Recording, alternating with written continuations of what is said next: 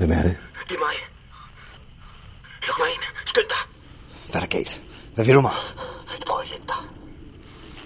Der er nogen inde hos dig. Nogen, der vil slå dig ihjel.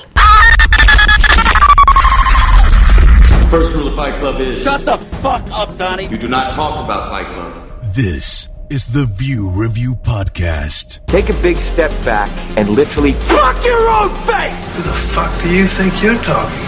You can't fight in here. This is the war room. Yippee motherfucker. Turn it up! Turn it up! Velkommen til The View Review Podcast, episode 31 af Mere og The Strange Color of Your Body's Tears. Jeg hedder Kuno, og jeg har sammen med Fluernes Herre, MC Fluen, også bare kaldt Fluen. Ja, fluen. Det er mig. Det er dig. Ja, Velkommen tilbage efter ferien. ja det må man sige. Vi tog jo pludselig en, en ferie, der blev noget længere end først antaget. Ja, Uh, vi, havde, vi havde sat os for lige at holde en, en lille pause, så vi kunne uh, nyde vejret og VM i fodbold. Og så var det sådan set meningen, at uh, Dan Dønik og jeg, vi skulle have lavet et, uh, et cast omkring uh, Dark Knight Returns 1 og 2 og Spawn. åh oh, gud. Uh, og det, vi fik faktisk også optaget det, men der var nogle tekniske problemer med det, og, og blev nødt til at skrotte det. Så det skulle have været sådan lidt midt imellem, så ferien har ikke skulle have virket så lang, men... Uh, men, men det, det blev vi nødt til at droppe. Men altså, jeg kan, jeg kan sige det så nemt her, ligesom gamle dage i sporten, så kom der altid det, der hed sporten kort. Så kan jeg sige her, spawn kort lort. Jeg tror, jeg brugte et kvarter på bare at se og Og havle sporten ned. Og hakke den i stykker. Jamen, der fortjener jo heller ikke andet. Det er jo et stykke Nej. lort uden lige. Ja, det var for den tid af, hvor øh, alt, hvad der kom ud på DVD, det købte man bare. Hmm. Fordi så mange film kom der ikke, og jeg ved, du også købte den. Ja, jeg købte den også. Øh, og det var den, på den tidspunkt, hvor alt bare skulle laves med CGI, for nu kunne man, nu var man ligesom ja. over den her sådan, hurdle med, hvor dyrt og hvor, hvor svært det var at lave CGI-effekter, så det, det er jo frygteligt. Det er jo frygteligt. Jeg, jeg øh, snakkede med Dan omkring den der animationssporen. Havde vi set den inden? Jeg kan ikke huske det. Jeg kan Nej. faktisk huske det. Det skulle vist så hud, jeg visker. Være okay? Være okay, ja. Jamen det tror jeg også, og derfor må det næsten være i den rækkefølge, vi har set den første, så det andet der bagefter. Ja, det kan næsten Men øh, ja, for alle up to speed, så hold jeg for dem af. Det, jeg tror, det var det, vi blev enige om. Alle tre film var noget hø. Så lad os øh, holde os for det. Men nu er vi jo tilbage, og jeg vil endda sige i topform.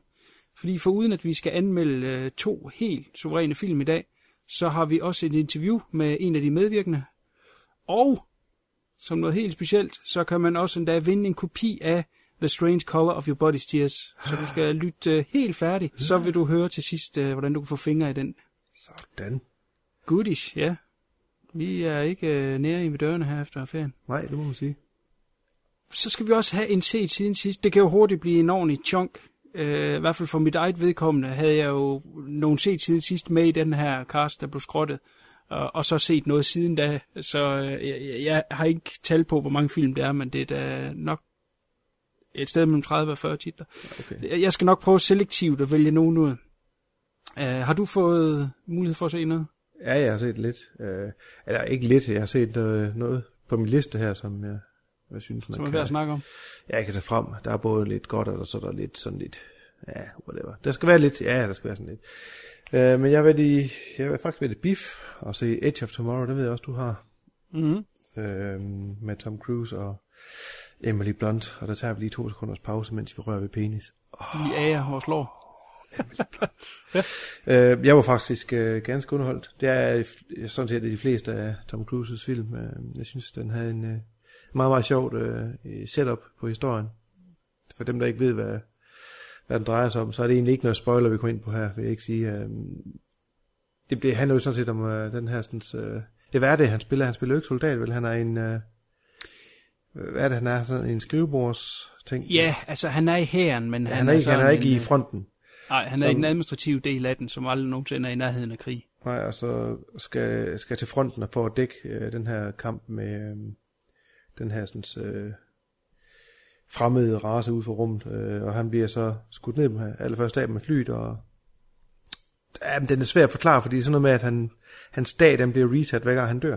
Ja, altså det, første gang han styrter ned, der dør han jo faktisk. Ja. Og så vågner han op lige inden, at han sådan skulle ind i den her platoon. Ja. Han bliver indsat i den her platoon. Og så er det ligesom det samme, der sker igen og igen. Altså, det er Groundhog Day Ja, møder uh, Starship Troopers. ja, den er sådan lidt... Uh... Ja, det viser sig, at han, har fået, han dræber en af de her sådan, øh, sjældne øh, soldater, som der er i den her her, og får noget af dens øh, blod eller skråstrej energi i sig, så han får den her sådan, øh, ja, hvad er det? En, en, en gift, som han kan, og han kan, når han dør, så bliver tiden eller dagen, det sker, det bliver reset.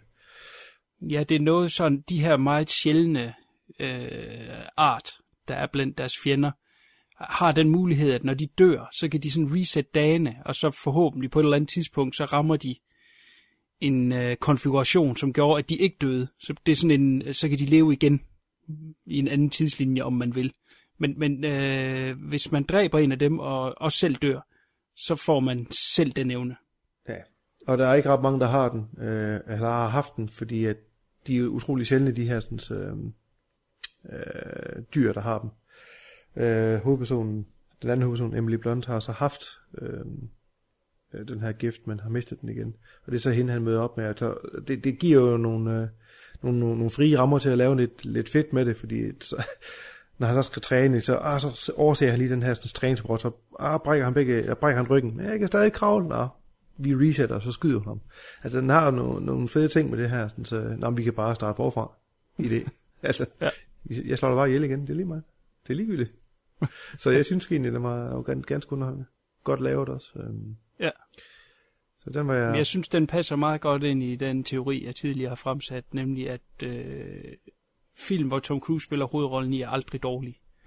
De er altid underholdende på et eller andet niveau. Ja, er underholdende, så, ja, i hvert fald, ja. Nu har ja, jeg ikke fået fra middel op efter, og jeg synes, den her helt klart er, er over middel. Ja, helt sikkert. Så Ja. har jeg set en, øh, ja det er sådan lidt, det er vel egentlig noget found footage-agtigt, øh, om sådan to trackere, der tager på en tur til Europa. Øh, den hedder Afflicted, jeg ved ikke, om du har set den. Jo. Ja. Den har faktisk nogle rigtig, rigtig, rigtig, rigtig fede øh, visuelle ting. Øhm, de har meget med at spænde kamera på sig, både på brystet og, og har kamera med hele tiden, hvorhen de er, så de har hele tiden her, øh, ja, point of view øh, af de ting, de oplever, og den ene bliver så, øh, jeg ved ikke, om man kan røbe for mig, eller, jo, det kan vi godt, for det er jo egentlig det, den handler om. ja, altså, det, han bliver bit af en, øh, en kvinde, han møder på en bar, og så begynder han at blive sådan syg, og ikke, ikke gå udenfor, og kan ikke spise mad, når han spiser normal mad, så kaster han op. Og det viser sig, at han er øh, sådan set blevet en vampyr, og, og den er faktisk, øh, det synes, jeg synes, den er underholdende, det må jeg indrømme. Ja, helt enig. Altså, nu er vi øh, snart 15 år inde i found footage. Ja. Tiden kom jo med, med Blair Witch tilbage i 99. Ja, præcis. Øh, der har været mange forskellige forsøg på at lave øh, en god løsning for øh, at, at filme i de her situationer, de nu kommer ud i. Der er blandt andet lavet mange zombiefilm og monsterfilm, mm-hmm. med, der er found footage, ikke? Og, og, og, og den tanke, der slår en, er jo, hvorfor filmer de hele tiden? Øh, jeg vil sige, med Afflicted her, der er det lykkedes dem at lave en film, som faktisk virker som en found footage. Altså det, øh, fordi de, de, de to mænd her, de skal ud på øh, øh, den her jordomrejse, mener jeg det er. De starter i Europa i hvert fald, men, men de skal rundt på den her, så skal de uploade det på nettet. Så det vi ser er ikke et uredigeret bånd, som så det de uploads, de laver øh, dagligt og, det, og ugenligt, og hvad, mm. ja, hvad interval de nu laver det. Så øh, på den måde er det ikke sådan noget, hvor man siger, hvorfor fanden filmer de det ikke? Fordi nogle gange er der et, et hul. For eksempel som Fluen sagde, så er han meget syg på et tidspunkt, og så næste gang vi ser ham, så har han så nogle evner, som mm. er overnaturlige. Ikke? Men, men altså, man behøver ikke at se hele vejen derhen til. Man, man laver bare et hop næste klip, man ser. Ja. Jamen så kan han nogle af de her ting. Altså jeg vil sige, det er sgu nok, øh, hvis ikke den, så en af de absolut bedste found footage. Så kan man diskutere indhold. Jeg, jeg synes, den var udmærket. Jeg synes, de to, øh, der spiller hovedrollen, spiller godt. Det er også dem, der har instrueret filmen. Mm. Øhm, og, og jeg synes, i, i, i den ramme af found footage, som normalt er noget, der jager mig væk, øh, der var jeg fænget og, og, og synes, det virkede. Øhm, så jamen, helt sikkert, ja. ja, en anbefaling herfra også. Ja. Det skal lige siges, at grund til, at de tager på den her tur, det er, fordi ham den ene af dem har den her øh, sjældne hjernesygdom, tror jeg, der. Ja. Som vi på et eller andet tidspunkt vil slå ham ihjel. Øh, og så vil skæbnen så, han bliver, han bliver jo rask på den måde, at han bliver kureret for den sygdom, men får en anden, øh, meget mere farlig sygdom, som så er vampyrdelen. Øh, jeg synes, den, øh, ja, indholdsmæssigt jo, det, det er som det, hvad det er, men den har virkelig nogle rigtig, rigtig fede tekniske ting. Man skal se den, ja. øh, virkelig se det, fordi han, det er jo sådan noget parkour, hvor han hopper rundt mellem bygningerne og, og slagter ja. folk og sådan noget. Det er sindssygt godt, det har taget sindssygt lang tid at lave. Ja, helt sikkert. Øh, så det er en thumbs up herfra i hvert fald. Yes, enig. Ja, se, det var to gode lige træk, det kan jo ikke blive med at gå. Ej, du må heller lige sætte noget lort ind imellem. Uh, ej, jeg ved ikke, om det er i lort, men ej, jeg fik uh, langt om længe set uh, The Raid 2, opfølgeren til Raid. Uh, jeg vil sige, den var egentlig fin nok, men det er sgu for lang en film.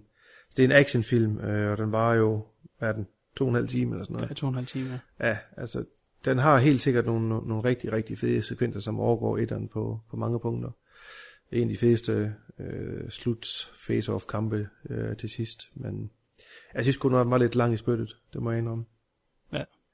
Altså det, vi har snakket om det før øh, tidligere, at, at den her film, og, og, og til dels også den første, der generelt de film, der kommer ud af Thailand nu, de sætter altså en ny standard for actionfilm. Ja. Fordi hvis man tager de individuelle set, action set pieces i, i, i, i toren her, og i etteren, er jo fuldstændig vanvittigt. Det er jo langt over, hvad man laver over i, i Hollywood nu, mm. hvor det bare skal være computereffekter, øh, så er det jo folk, der kan øh, en masse shit her, ikke? Og virkelig lange øh, one-take øh, action, øh, stuntmans koordinering. Altså, det er helt vildt, ikke?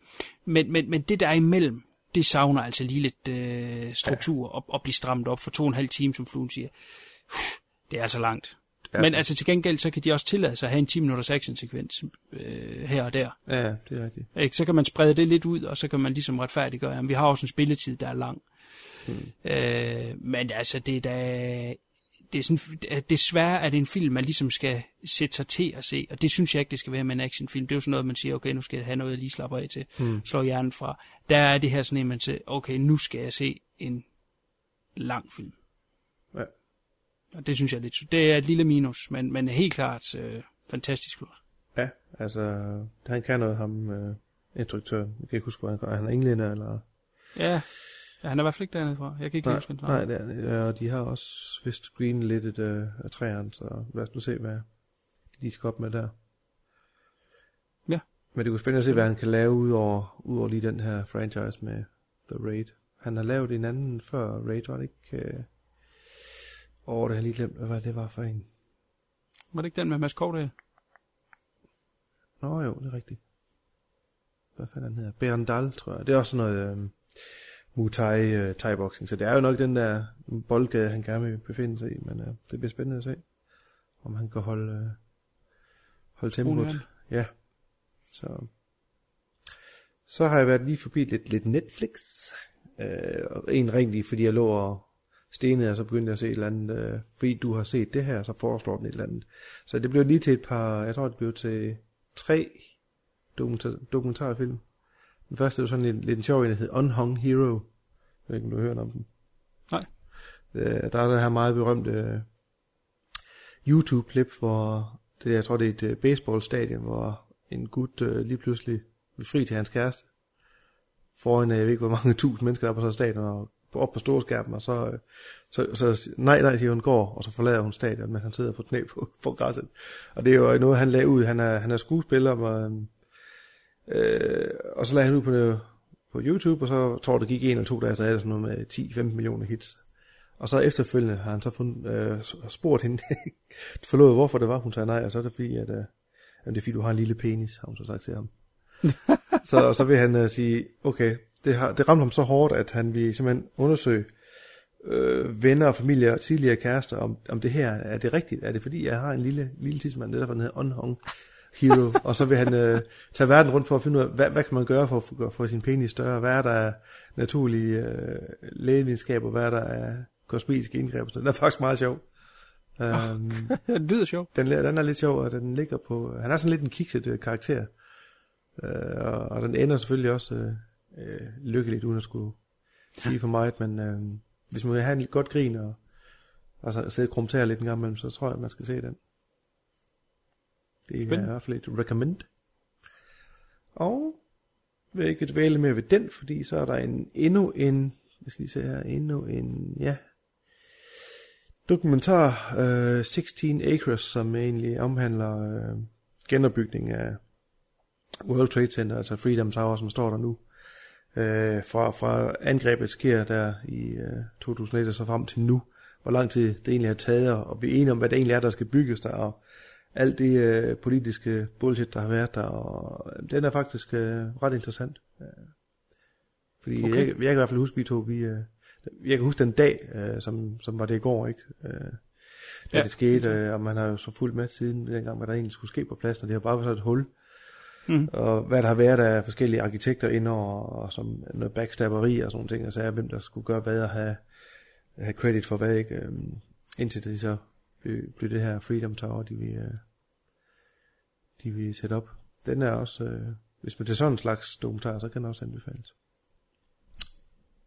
Ja. Skal vi lige tage den sidste dokumentar?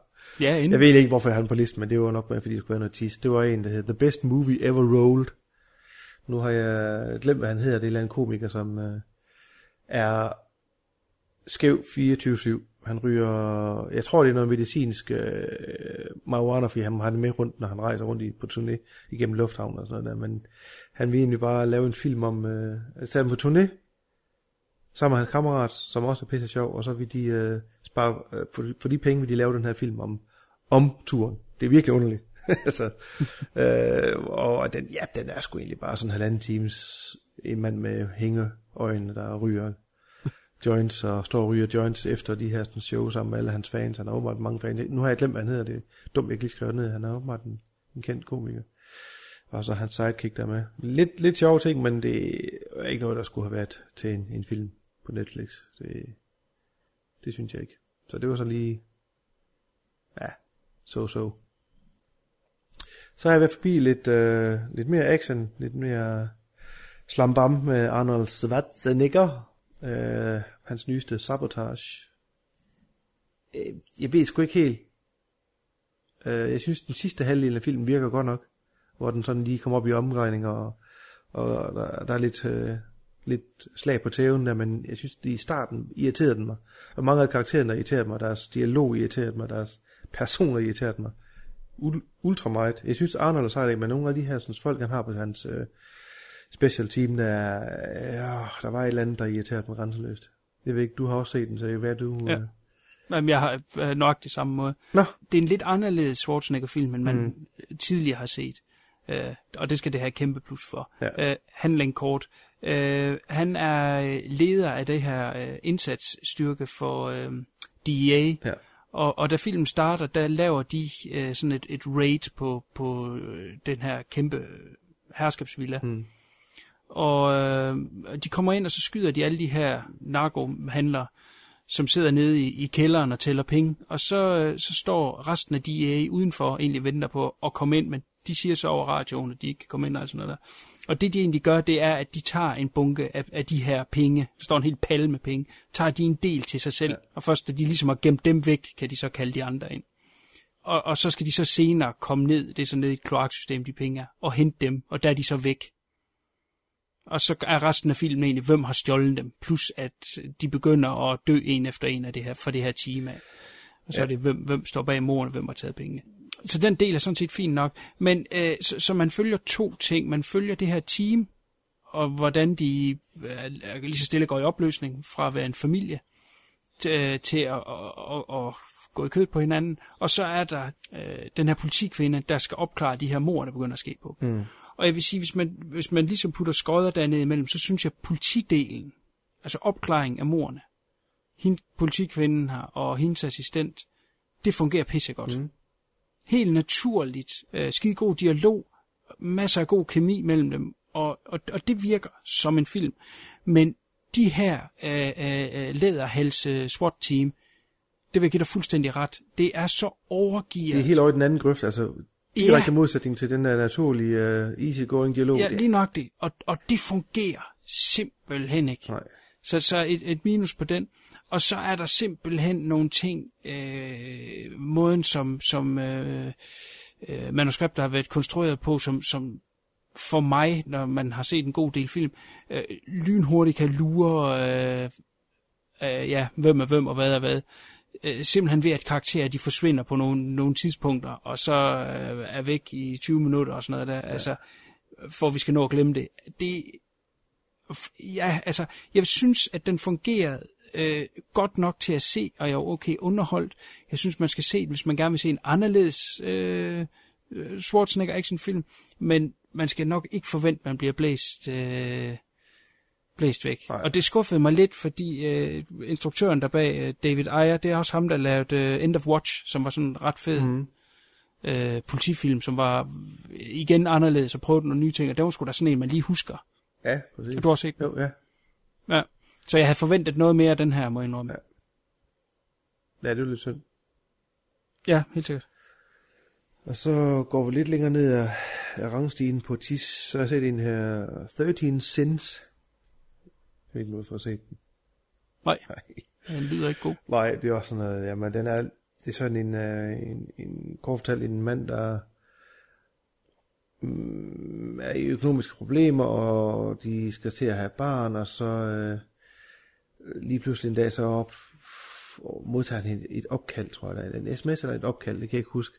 Og så er der den her uh, English, uh, British ac- accent, uh, sådan en gammel mand, der uh, forklarer ligesom sådan en gameshow, du er nu blevet udtrykket til at kunne vinde sådan her, og han holder, og han holder venter for rødt uh, med en togoverskæring.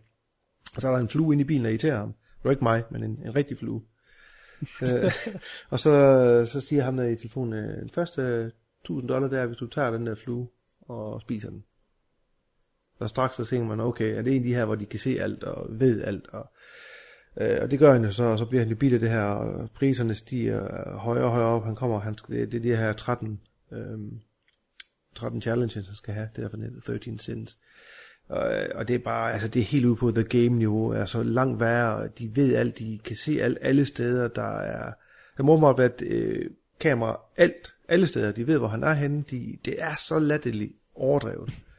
Øh, og så twist det sidste, der kommer, det kan man jo lukke 10 km væk, altså det er bare, ej, det var godt under gylde. Der var noget god gård i den, men det er så også det.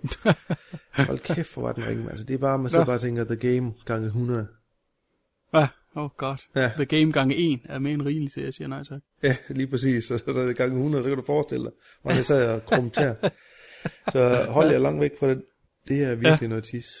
Det eneste fede, der er på et tidspunkt, det er en, en stålvej, der, er spændt ud over en vej, hvor der kommer en hel bikergruppe kørende. Og så kan man så selv lægge to og to sammen. Det er okay, men resten, det er godt nok tis. Men det er sjovt det her med, med de challenges, de film, de kommer oven i hinanden. Det er ret lang tid siden, vi snakkede om Cheap Thrills. Ja, præcis. Og så var der den med uh, Jeffrey Combs, der hedder Would You Rather. Og så var der den med Daniel Harris, uh, hendes instruktørdebut. Uh, det, der, der ligesom går med et eller andet, uh, at det er det nye smarte. Det er de her uh, Ja. quiz shows, challenges, ting. Altså, uh, jeg, jeg forstår ikke lige fascinationen af det. Nej, det kan jeg nu heller ikke. Men den der har så et, et, et fedt twist til sidst. Nej, jeg sagde ikke. Jeg sagde ikke et fedt twist. Øh, men, øh, et Ja, jeg vil lade være med at sige Ja, gør det. Selvom du solgte den godt. Ja.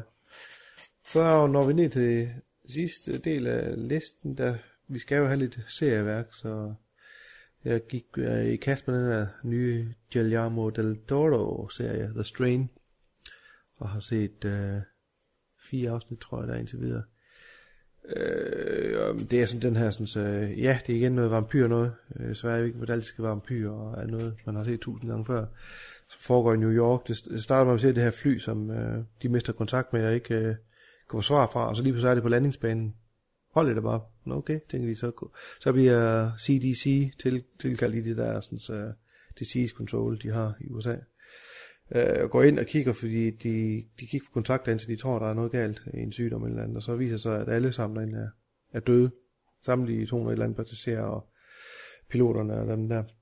Og så mens de render rundt og kigger derinde og kan se, der er sådan, et, et, der er sådan en mærkelig lugt af ammoniak, så er der, jeg tror det er fire eller fem eller sådan noget personer, der er blandt en lille pige, der vågner op igen, som de så putter i karantæne, som så gradvist får det dårligere og dårligere, men på grund af masse politisk bøvl og noget red tape, så bliver de frigivet på grund af, at de siger, at det er noget med et eller andet køleanlæg på flyet, der slår dem ihjel, og så bliver de sluppet løs ud i New York med de her sådan, parasitter i sig, som øh, så åbenbart øh, gør dem til vampyr. Øh, plus der har så været en kæmpe, øh, hvad er det, en trækasse, en kæmpe kiste med, med noget jord i, som så forsvinder fra lufthavnen. Øh, den er, så nu er vi i fire afsnit inde, og jeg, ser, at de skal altså gerne kunne hurtigt komme op i omdrejning. Jeg synes, den er lidt sløv, men alligevel så er jeg sådan lidt intrigued for at se, hvad, hvad det ender ud med. Den er godt lavet, og ja. Er det en, er det en miniserie, eller er det sæson? Jeg er faktisk ikke, øh, jeg tror, uden at være helt sikker, at det er sæson. Okay. Øhm, jeg tror også kun Del Toro, han er producent på den. Øhm, så, men altså, den, jeg giver dig en chance, nu har jeg da set fire afsnit, så jeg kan da godt blive ved. Hvad med Game of Thrones? Var du ikke i gang med at se den igen? Hvad? Hvad, sagde du? du? Der var nogen, der sagde Game of Thrones, så faldt jeg i søvn. Så faldt du i søvn? ja. Nej, seriøst, øh, jeg gik i gang igen øh, for tredje gang, og kom til afsnit 2, og jeg falder i søvn igen. Jeg falder i søvn på samme sted, tror jeg. Sådan en tredje linje. Jeg kan ikke. Jeg kan, den kan simpelthen bare ikke fange mig, den serie, så... Jeg kærer det, Dan, men... Øh, Den er afgået ved døden, Dan. Du må lade den være. nu får den ikke flere chancer. Jeg fornyer ikke mit til HBO Nordic igen for at give den en chance. Øh, så det, nej, altså nu er det lige, det er ikke en, jeg vil tale så meget om, men nu er det lige at, at se 5 minutter, men, eller var det 10 minutter af en ny serie, som Steven Soderbergh står bag, som han også instrueret første afsnit i hvert fald. Den, øh, hvad den hedder? The Nick, kan det passe? Uh, nu bliver jeg På en sådan... politistation, eller? Nej, den foregår om øh, eller andet hospital i, jeg kan huske, New York i 1900-tallet. Øhm, det er sådan noget, der Nick, det er et eller andet øgenavn for det her hospital, ja, hospital hvor man følger, Nå. hvad hedder han, Clive Owen, som sådan en øh, drugged up øh, surgeon. Og jeg så lige 10 minutter af den, og der er godt nok gået til makronerne med effekterne øh, gårdmæssigt, så det er helt sikkert en, jeg skal prøve at øh, følge med i. Det er jo interessant, når det er Soderbergh, så må vi se, hvad det er for noget. Ja, altså det kan det være. Det kan være, ja, interessant. Os Når han ikke går i hans kommercielle hjørne, så kan Ja. det da være meget. Og umiddelbart så, så det ret øh, stort sat op i hvert fald, så den kan I lige få øh, næste gang vi har en cast, så vi lige se om jeg får set noget mere af den. Spændende. Ja, så tror jeg ikke, jeg vil kede folk mere med... Nej, så kan jeg tage over. Ja. Og kede folk Ja. med det, jeg har. Ja.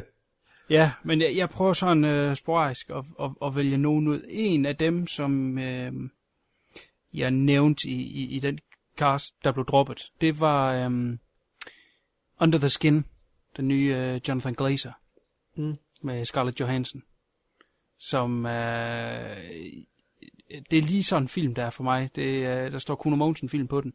Hold kæft, jeg elskede den film. Har du fået den set? Nej, ikke nu. Jeg har altid været stor fan af 2000, Rumrejse 2001. Og, og, og den måde, den her, den starter på med det samme, man, at jeg bare suget ind i den. Og så bare den øh, atmosfære og den måde, den er fortalt på, det er virkelig... Øh, altså, det er en arthouse-film, og derfor vil den ikke være for alle, og der er mange, der ikke vil kunne fordrage den. Og langt størstedelen af filmen er bare Scarlett Johansson, der kører i en bil og samler mænd op. Så, så, så den er også virkelig speciel. Men, men ganske kort, så er det simpelthen, at hun kører rundt øh, i den her... Ja, varevogn er det nok nærmere. Og så, øh, så stopper hun, og så øh, har hun sådan nogle samtaler med mænd, om, om de skal have et lift. Og så spørger hun sådan til, om de er... Øh, om de er enlige, eller om de har nogen øh, der venter på dem, og sådan på en eller anden måde selekterer, hvem det er så, hun tager med hjem. Og så tager hun dem så hjem til hendes... Øh, vi får aldrig set det ud fra, hvad det er, men når vi er inde i det, så er det et, et helt sort univers. Og så går hun hen ad det her gulv, som også er sort, og der, som giver refleksion af, mens hun tager tøj i dag. Og så går mændene bagved, og de tager tøj i dag. Men for hver skridt, de tager, der forsvinder de ned i gulvet til de helt er nede under. Mm-hmm.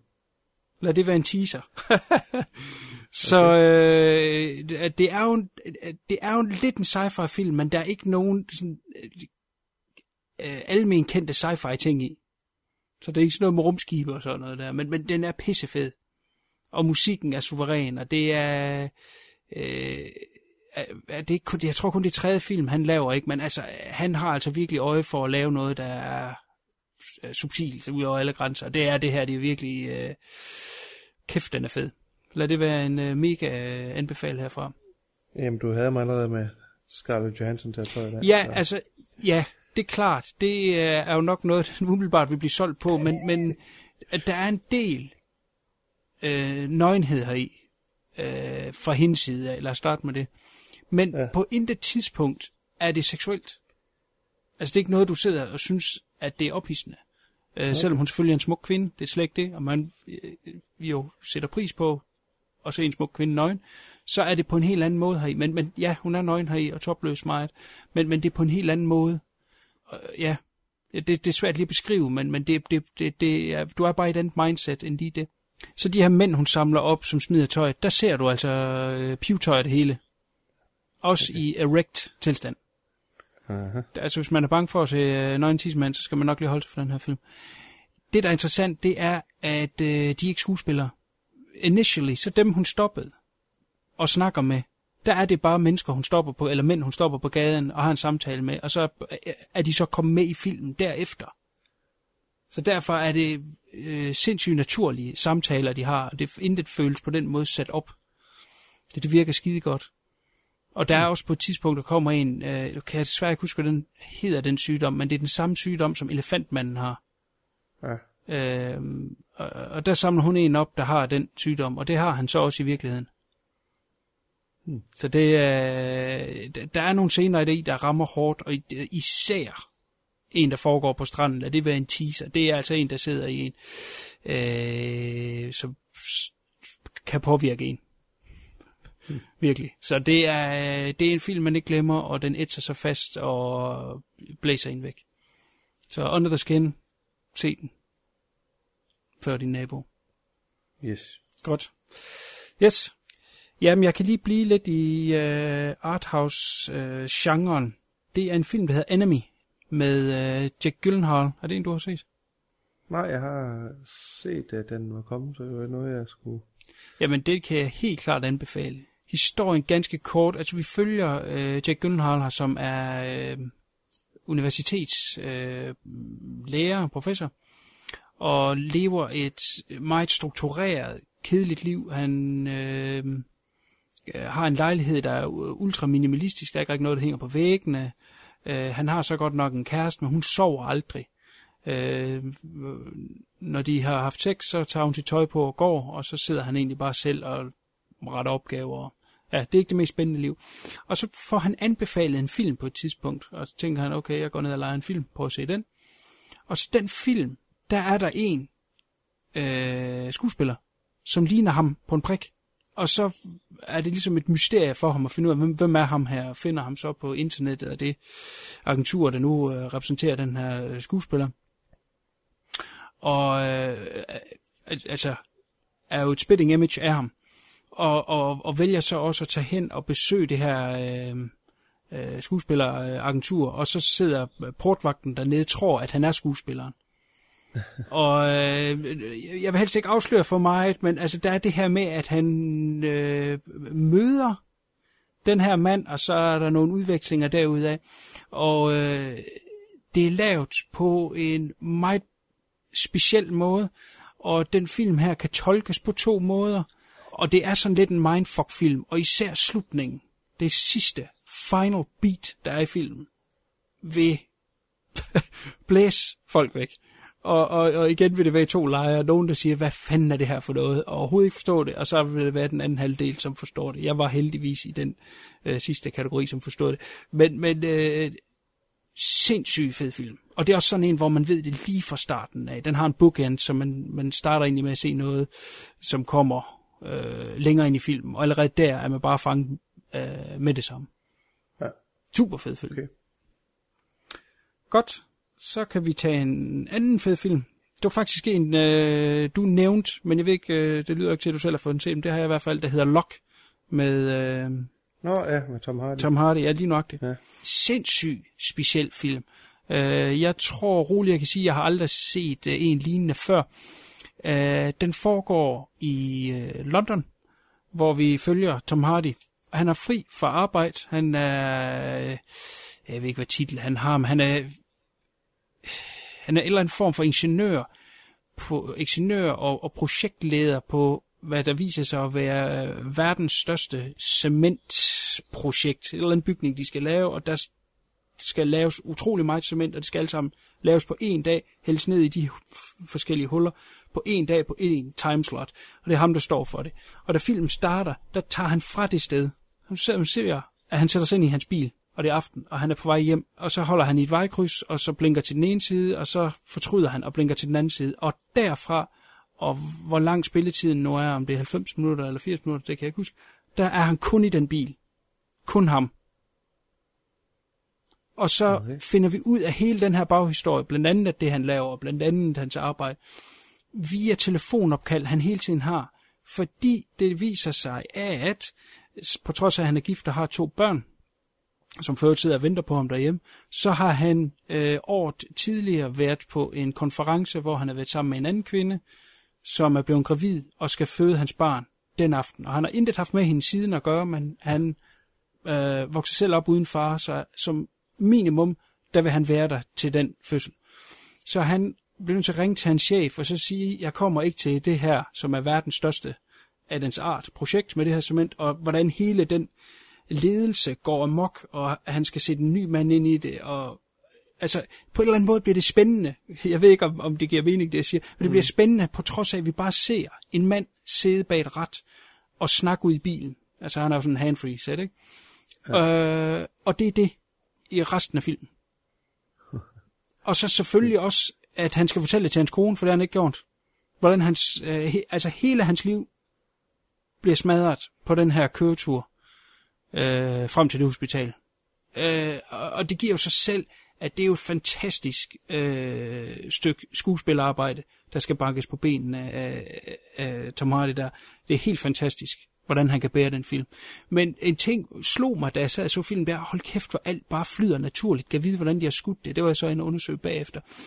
Den er faktisk skudt, øh, hvad skal man sige, autentisk.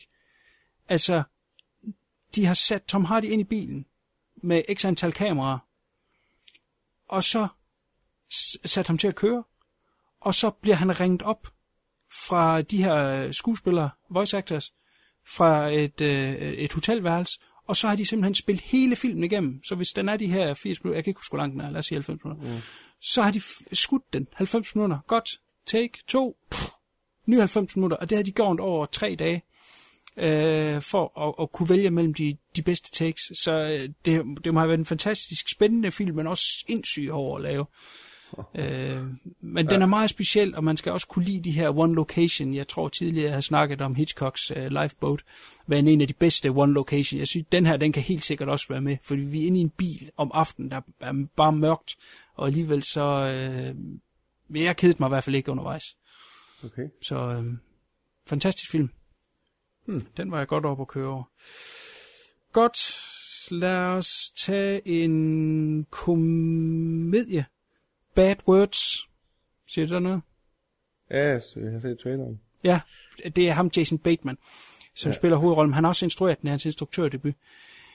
Det er altså sådan øh, øh, en ny Bad Santa. Det vil jeg sgu næsten godt sætte den op i den kategori. Den er måske ikke lige så sjov som Bad Santa, men du har en karakter, som bare er et svin over for børn. Og på den gode måde, som man virkelig sidder og griner. Handlingen ultrakort.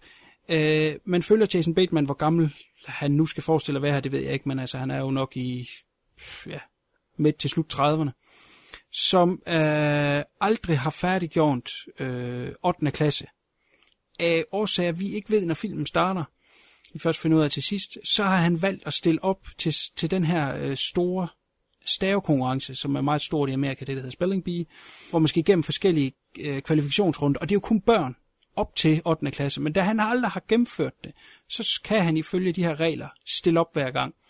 Og han er jo bare hadet af forældrene, der hetser ham, og altså sådan noget, hvor de smadrer hans bil, og, og han bliver jagtet ud af de her stævner, men han vinder dem, fordi han så bare er hyper øh, intelligent, og øh, han har også et eller andet job, hvor han øh, spellchecker ting, så han er sindssygt god til at stave de mest fucked up ord. Øh, de prøver at få ham ud undervejs ved at give ham altså ord, som er fuldstændig vanvittige, som han så også kan stave til. Øhm, og, og så er han den her journalist med, som er, er sponsor på det. Man skal nemlig have en sponsor for at kunne være med i den her turnering. Og så skal hun så skrive hendes historie samtidig, finde ud af, hvorfor er det, du gør det her. Øh, og han er bare et røvhul. Altså fuldstændig usympatisk. Der er ikke et eneste sympatisk træk over ham. Overhovedet. Og han er bare et asshole. Han er et asshole over for en journalisten. Han er et total asshole over for de børn. Og han banner dem bare ind i hovedet. Og, og syger dem ud. Øh, der er på et tidspunkt, hvor øh, han sidder ved siden af en pige, og så øh, lige inden hun sætter sig, så putter han lige noget ketchup på stolen.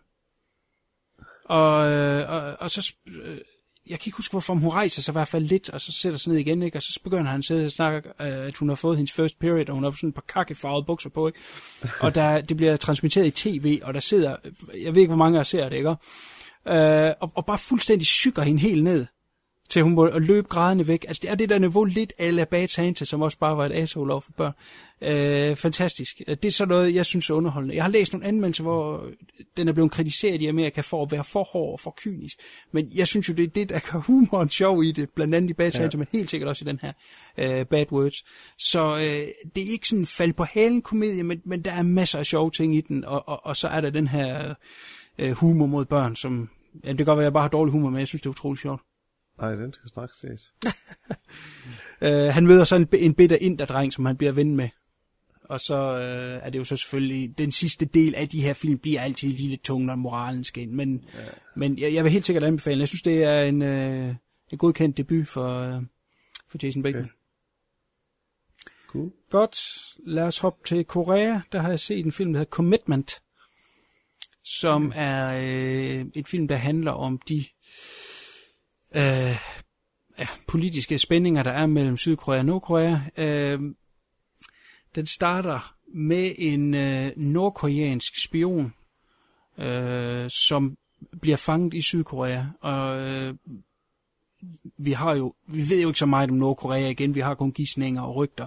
Men, men film her prøver i hvert fald at sælge os illusionen om, at hvis en nordkoreansk spion bliver fanget i Sydkorea, så vil hans familie tilbage i Nordkorea komme i fangelejr. Fordi så er man en trader. Altså man er ikke en, en held. Man har fejlet, og så er man en trader. Og, og det er så hans 18-årige dreng, som så kommer i fængsel. Og egentlig skal de henrettes, men der er så et eller andet general i den nordkoreanske her, der mener, at han må have motivation nok til at lade, lade sig værve og selv blive en spion, og så klare sig bedre end hans far. Ligesom for at, at få det vasket væk, den her, det her stigmata, man nu har fået på sig, og være mm. søn af en forræder. Øh, og så sender de ham så til Sydkorea, hvor han så har nogle opgaver nede. Og i første halvdel af filmen, der går han så på et high school, hvor det er skoleuniform. Øh, og, og der synes jeg ikke helt, den fungerer, men i den sidste halvdel øh, er han mere sådan, skal man sige, foot soldier. Øh, som, som er loose i, i, i Sydkorea, og, og der virker det bedre. Øh, det er en halv thriller, halv actionfilm, men i starten prøver den også at være lidt ungdomsfilm. Det fungerer mm. ikke helt. Øh, men, men den, når de får lagt det på hylden, så øh, sådan sidste halvdel er super fed.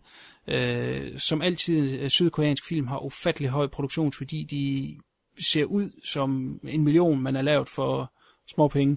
Øh, fede actionsekvenser. Igen, masser af politisk indhold. Det, det, det har noget at skulle sige omkring de forhold, og, og det her øh, unification, som de alle sammen venter på. Øh, helt klart en, en, en film med vandbefal. Som oftest med koreanske øh, actionfilm. Der, der, der, der er sgu langt mellem, at der kommer nogen dårlige. Er det en, du har ja. set eller hørt om? Nej. Er det været en anbefale? Yes. Godt. Jamen, det kan godt være, at jeg lige skal runde af. Jeg vil nævne en her, som øh, blæste mig fuldstændig væk. Dog CK, han havde nævnt, at den var fantastisk. Øh, jeg havde en idé om, at den var god, men så god havde jeg alligevel ikke troet, den var. Det er Wes Andersons nyeste film, uh, The Grand Budapest Hotel. Helt suveræn. Øh, helt klart hans bedste, ifølge min mening. Den kører i Wes Andersons univers, hvor det er lidt offbeat, og det kører i et højt tempo og alle karakterer er lidt skæve og alt det her. Men for en gang skyld kommer der et eller andet samhørighed mellem alle de forskellige karakterer, og som sure og kendte mennesker, han altid har med i filmene. Synes jeg her, der falder det hele Øh, i hak og, og, og kører som en helt støbt film, og er sindssygt underholdende, helt fra første beat. Ganske kort handling, starter i, ja, jeg, jeg ved sgu, 70'erne måske, øh, med Jude Law, som kommer til det her øh, Grand Budapest Hotel, som nu er i forfald og ikke er noget specielt pænt, men man kan se, at det ligesom engang har haft en storhedstid. Og på det her hotel, der møder han så ejeren af det, øh, som nu er en ældre mand, og så sidder de og spiser en middag, hvor han så fortæller, hvordan fik han, øh, hvordan kommer han til at eje The Grand Budapest, og så springer vi så tilbage til 30'erne, hvor det så var det her store, store hotel, og virkelig var luksuriøst og flot, og øh, et, et kæmpe maskineri at køre, og manden, der ligesom styrede det hele, og var øh, øh, hjertet af hotellet, øh, bliver så hans chef, da han var en lille dreng, ham her. Og det er så spillet af Ralph Fiennes. Og øh, der kommer så noget, der kommer både noget mysterie og noget mor og øh, bad guys og politi. Der er ligesom det hele som surium i en øh, pot, og det virker fantastisk. Og, og, og den kører i et hæsblæsende tempo, øh, skider fint som, som altid med øh, Wes Anderson. Øh, thumbs up, det, det er sådan en, man bliver glad i låget af. Den er virkelig dejlig. Det er en dejlig film, det er som en lille tæppe af dejlig at tage om sig. Har, har du set eller hørt om Jeg har hørt om det, jeg har ikke set den. Nej, øh, skriv det øverst på listen. Det er virkelig øh, feel good film, men, men ikke på den øh, klæber måde, som det nogle gange godt kan blive, når det er amerikansk film. Efter at have set den, så øh, kom jeg i tanke om, at jeg ikke har set hans forrige film, der hedder Moonrise Kingdom. Og øh, nu var jeg sådan helt op at køre over Budapest Hotel, så øh, øh, jeg kastede mig over den her Moonrise Kingdom, som er igen klassisk Wes Anderson, som er det her offbeat øh, univers. Men, men her er vi mere over i vant, hvad jeg havde set fra ham, hvad jeg forventede af ham, som er en underholdende film, men den er også lidt langtrukken og lidt kedelig og mangler noget, ikke? Øh, det, det, det har mere været ideen, end det reelt var filmen.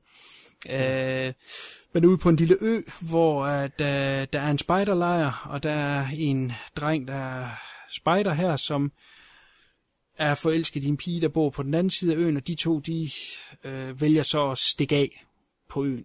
Og så leder politifolkene og hendes forældre leder efter hende, og spejder-enheden leder efter ham. Det, det er sådan set ganske kort. Det, øh, det er en fin coming-of-age-film, og der er også nogle, helt klart nogle, nogle gode ting deri. Men ultimativt, når den er slut, så er det også bare sådan lidt, pff, nå ja, okay. Og, og og så glemmer man, den skulle nok også rimelig hurtigt. Den har nemlig ikke lige det der øh, træk, som, som Grand Budapest har. Øh, men, men altså, ja, er man Wes Anderson-fan, jamen, så skal man selvfølgelig se den. Øh, hvis ikke, så måske hoppe den over, og så gå direkte til Grand Budapest. Det vil være min anbefaling. Mm-hmm. Ja, lad os, øh, lad os trække håndbremsen der, og så øh, kan jeg gemme nogle af de andre titler til ja, en gang, hvor jeg kan se til mig. Lad os øh, i stedet for hoppe ud i øh, aftens program, og vi starter med at lægge ud med Amer.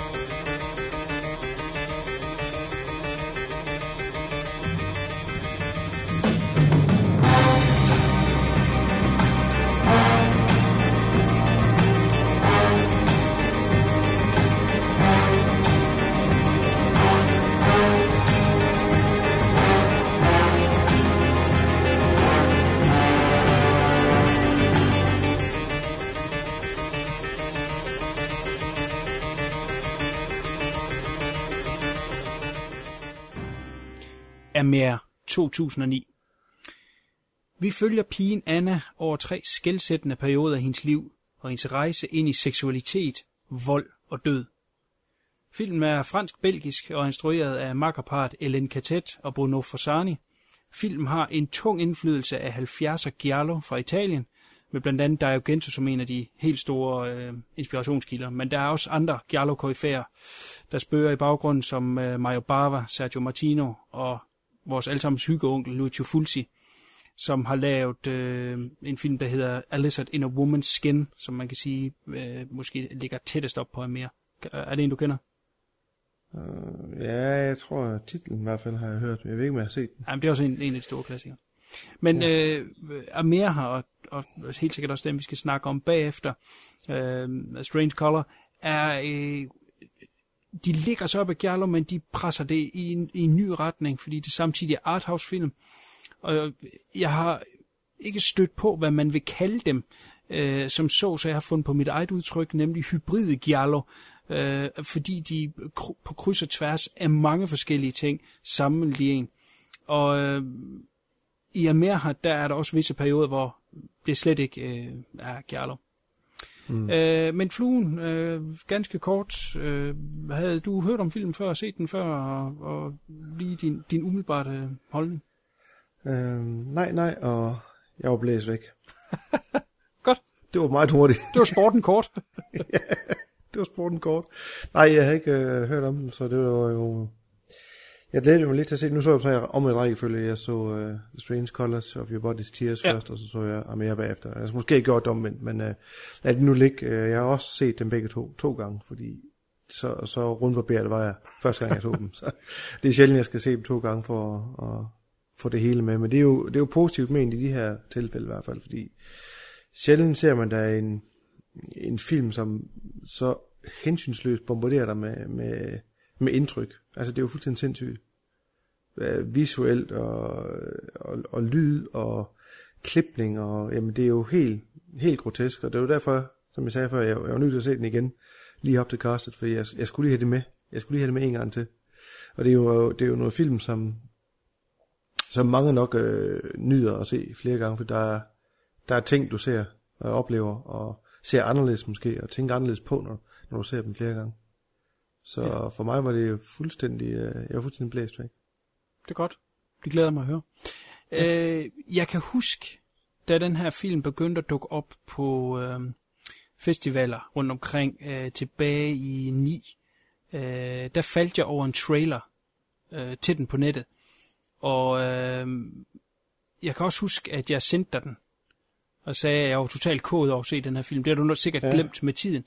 Men, ja, ja. Øh, men det var bare, den skulle jeg bare se, når den kom, fordi at, øh, som vi har været forbi tidligere, da vi havde vores, øh, hvor vi dækkede øh, Argentos tre første Giallo-film, dyretrilogien ja. der, der, øh, der, der åbnede jeg ligesom op for den her store kærlighed, jeg har for, for de her italienske Giallo-film. Og øh, bare ud fra den her lille teaser-trailer, det er egentlig ikke en reel trailer, det er en teaser-trailer, øh, 40 sekunder eller sådan noget, tror jeg den er, der, øh, der kunne jeg bare se, at blandingen af Giallo, og så den anden del, som alle, der lytter til det her, ved, at jeg elsker, nemlig Arthouse, blandt i et, mm. bare var øh, opskriften lige på en film til mig. Så øh, da den endelig udkom, det tog noget tid, før den kom ud og fandt en distributør. Øh, det var Anchor Bay, der udgav den. Så bare simpelthen bare have mine fedtede fingre på den, og så øh, styrte ind og se den, og var blæst væk. Den kom med gode anbefalinger, men det er sådan igen, sådan en type film her, der skal man nok ikke lægge sig for meget op af øh, øh, anmeldelser og, og andres anbefalinger som så, fordi det er meget noget med In the Eyes of the Beholder. Uh, og det kommer vi især ind på, når vi skal snakke om, om den anden film, Strange Color. Uh, mm. Men her, der var det bare lige på, uh, lige på kornet, og uh, jeg var også blæst væk med det samme.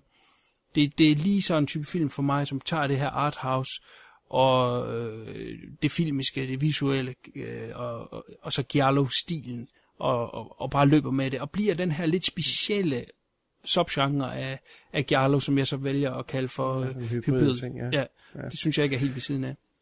Nej, og de her, man skal jo sige, de her øh, to personer har jo virkelig nosser til at, at lave sådan en film, ikke? Ja. Øh, og finder, tror jeg, et meget lille publikum, og så igen få lov til at lave øh, den næste, som vi så snakker om bagefter. Samme bombardement og samme øh, skæve, hybride ting der, det er men jeg ved ikke, om det har været nogle store succeser, det er du nok mere ind i. Øhm, men jeg kunne forestille mig, at jeg er heller ikke den helt store arthouse, øhm, men fordi den har det her sådan, øh, mix af både Giallo og jeg synes musikken i begge film er jo noget, jeg øh, virkelig er, synes har været et plus på de her to. Mm. Øhm, så, så jeg ved sgu ikke, om det har været en film, der, der tog folk med storm. Jo, delvis. Altså, den havde en, en ret god uh, sejrsgang uh, på festivaler mm. og har også været i, i almen øh, biografdistribution, men, men altså dens liv øh, var på, på DVD og Blu-ray.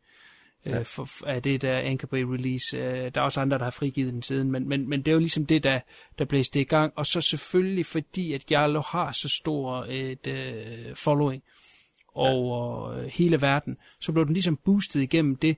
Og så var det jo et vandene, de skældes lidt, fordi nogen sagde, det er jo ikke en Giallo. Det er ikke øh, et Agento rip-off.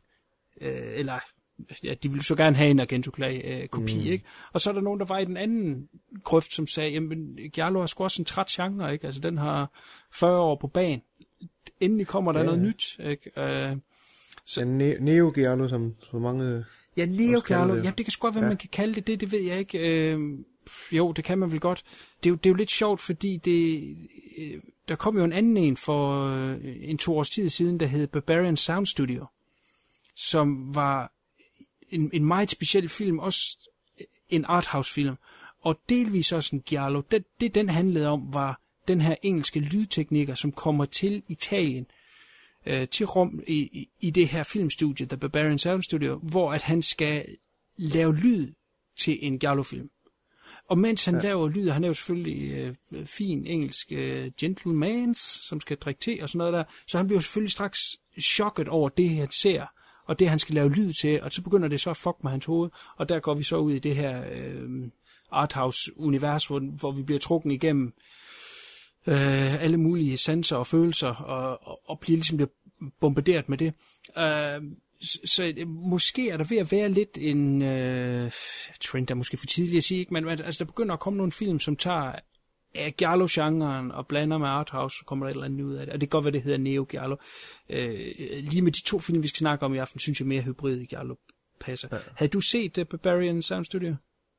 Nej, øh, jeg fik aldrig set den. Jamen, det, altså, det, det er et super godt companion piece øh, til de to film her, der især til at mere, som man kan sige, er en mere simplere konstruktion end, end Strange Color kommer vi til senere.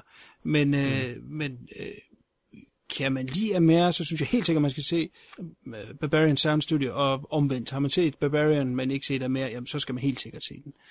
Øh, ingen tvivl om det.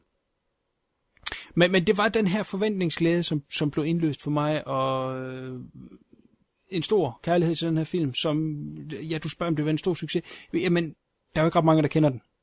Mm. Øh, men, men jeg tror, at den, øh, den satte de to på kortet, og satte dem øh, godt nok på kortet til, at øh, de kunne lave en film mere, som var lidt større.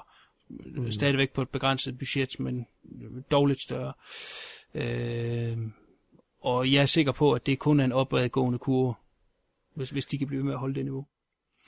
Men det kan være, at vi lige skal gå lidt mere i øh, kødet på den, fordi det, det er jo en interessant film af flere årsager.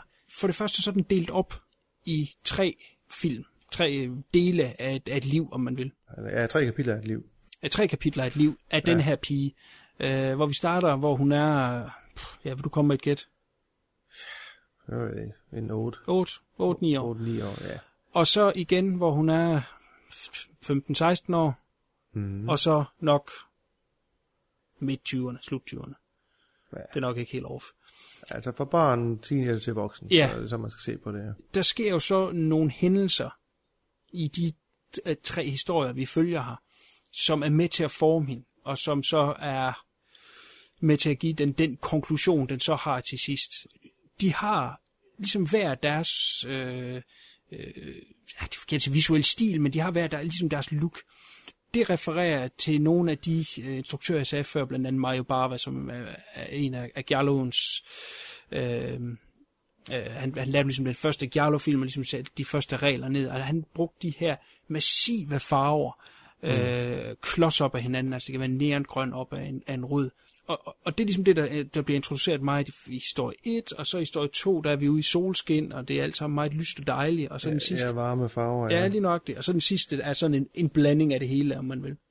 Men måske vi lige skal prøve at starte med, med den første historie der, hvor vi følger pigen her, øh, bor i det her store hus, ja, er det en, en herskabsvilla, om man vil, ved den øh, franske riviera. Ja, meget, meget stort, øh, gammel, ja, sådan lidt gotisk udseende. Ja, nemlig lige nøjagtigt. Det er det her, hvor alt er svulstigt og stort. Store vinduer, store døre og håndtaget. Altså pigen er jo så de her omkring 8 år, men håndtagen ja. er alligevel i hendes hovedhøjde. Ja. Øh, så, så det er sådan bare et stort i det. Helt tydeligt fra starten af, er det noget følelseskoldt, ikke specielt øh, kærligt hjem.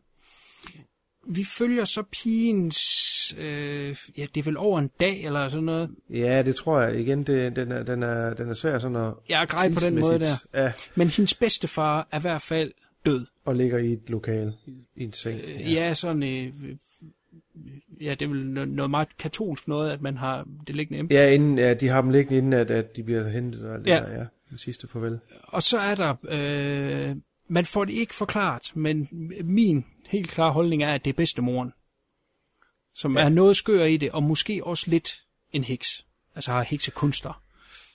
Ja, for vi, ja, hendes, hendes portrættering med det lange hår og hendes lange negle, Ja. altså, er sådan lidt... Øh, og der er også et tidspunkt, man ser lige kort inde i hendes lokale, hvor, hvor pigen står og kigger gennem øh, nøglen, og moren skiller hende ud over et eller andet. Der kan man se sådan nogle flasker, ligesom sådan noget alkemi-agtigt noget, der står ja. i baggrunden. Så helt sikkert, der skal, jeg har også den øh, tanke, at der er et eller andet overnaturligt, eller, eller bliver betragtet som en heks. Ja. Og, og, og, og hun har værelse, hvor hun er låst inde meget af tiden, lige ved siden af ja. Pigens soveværelse. Men pigen ja. er meget nysgerrig, det er hun helt fra starten af.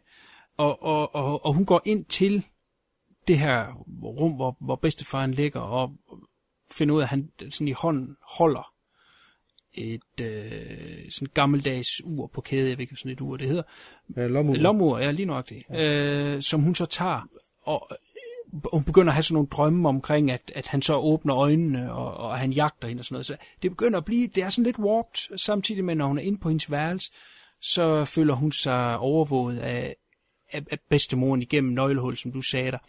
Ja. Øh, og øh, der er nogle ting, der hele tiden tager man tager et skridt ind i, der sker et eller andet, som ligesom får det hele til at eksplodere, og det er så det, der sker på et tidspunkt, hvor hendes øh, barnesind, det så bliver fuldstændig knust, er det, der hun ser, at forældrene, de har sex på et tidspunkt.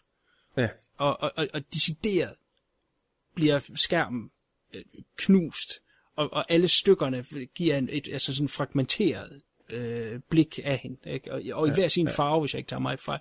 Så at der begynder den virkelig at blive surrealistisk. Øh, og mareridsagtig. Ja, fordi hun ser jo det her med forældrene, som du siger, som så øh, rammer hende så dybt.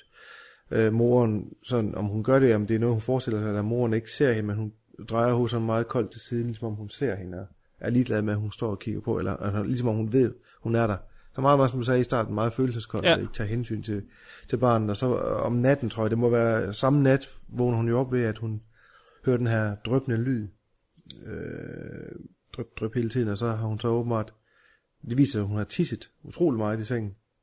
Og, og det så begynder at, dryppe ned op fra loftet. Altså den, den begynder virkelig, som du siger, at blive meget, meget surrealistisk, at det her tis, som så lige pludselig drypper ned fra loftet, måske ikke er tis, men er safterne op fra forældrene, som er ovenpå og, og har sex. Den er virkelig, øh, der hvor hun, hendes øh, lille barnehjerne bliver, ja faktisk voldtaget på en måde, der, der, der, der begynder der altså at ske ting, altså er Ja.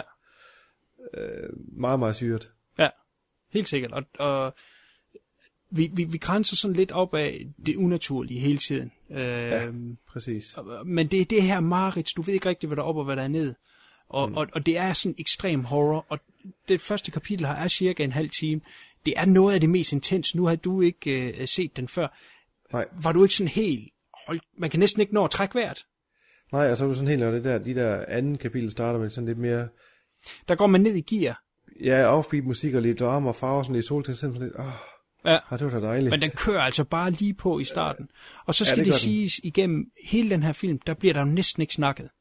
Det der hele er kun lige er... er... i starten af kapitlet, Ja, hvor moren og faren og skælder ud på hende der øh, øh, bedstemor, som vi formoder det er, og så er der sådan set ikke øh, så ud i visker mere dialog. nej. Det er lydmix, og så er det det visuelle. Hmm. Det er det, der er, det er, det, der er i højsædet. Og så er det jo Ja. ikke altid, at man lige kan sige, i hvert fald ikke når man ser den første gang, nu har du så set den anden gang, så lige sådan nogle, nogle, nogle, nogle punkter, man kan connect, men det er ikke altid første gang, at man lige forstår, hvad helvede er det egentlig, øh, der sker. Øh, men, men det, er sådan den, det er sådan den første skældsættende ting i hendes liv, ikke? hvor hun stifter bekendtskab med døden, og er jo tydeligvis egentlig lidt ligeglad med ham. Den døde bedstefar, ikke? Og, og, og er lidt ligeglad med døden. Ja, der er alt det her med, der er lidt det her med symbolikken med ur, der er et eller andet, når hun tager det, så, så begynder bedstemoren at, Jeg har jagt hende. i jagten i hendes drømme, eller i virkeligheden, det ved vi heller ikke helt, og, og bedstefaren vågner op og, og kigger på hende og efter hende. Der er et eller andet, som jeg ikke helt har fanget, om det er bare fordi det er hans egen del, eller noget med, at hun ikke må tage tiden fra, fra folk, eller jeg ved ikke, hvad det er, men der, der sker noget, når hun tager det ur der. Ja, det gør der. Uh, uh, jeg synes ikke, vi skal gå så meget ind i fortolkningerne, fordi... Nej, uh, Det det, lader skal, vi ja, det skal være åbent, men, men, men det er Ja. min helt klare indikation af, alt det med, med, med bedstefaren vågner, er noget, der er inde i hendes hoved. Ja, selvfølgelig.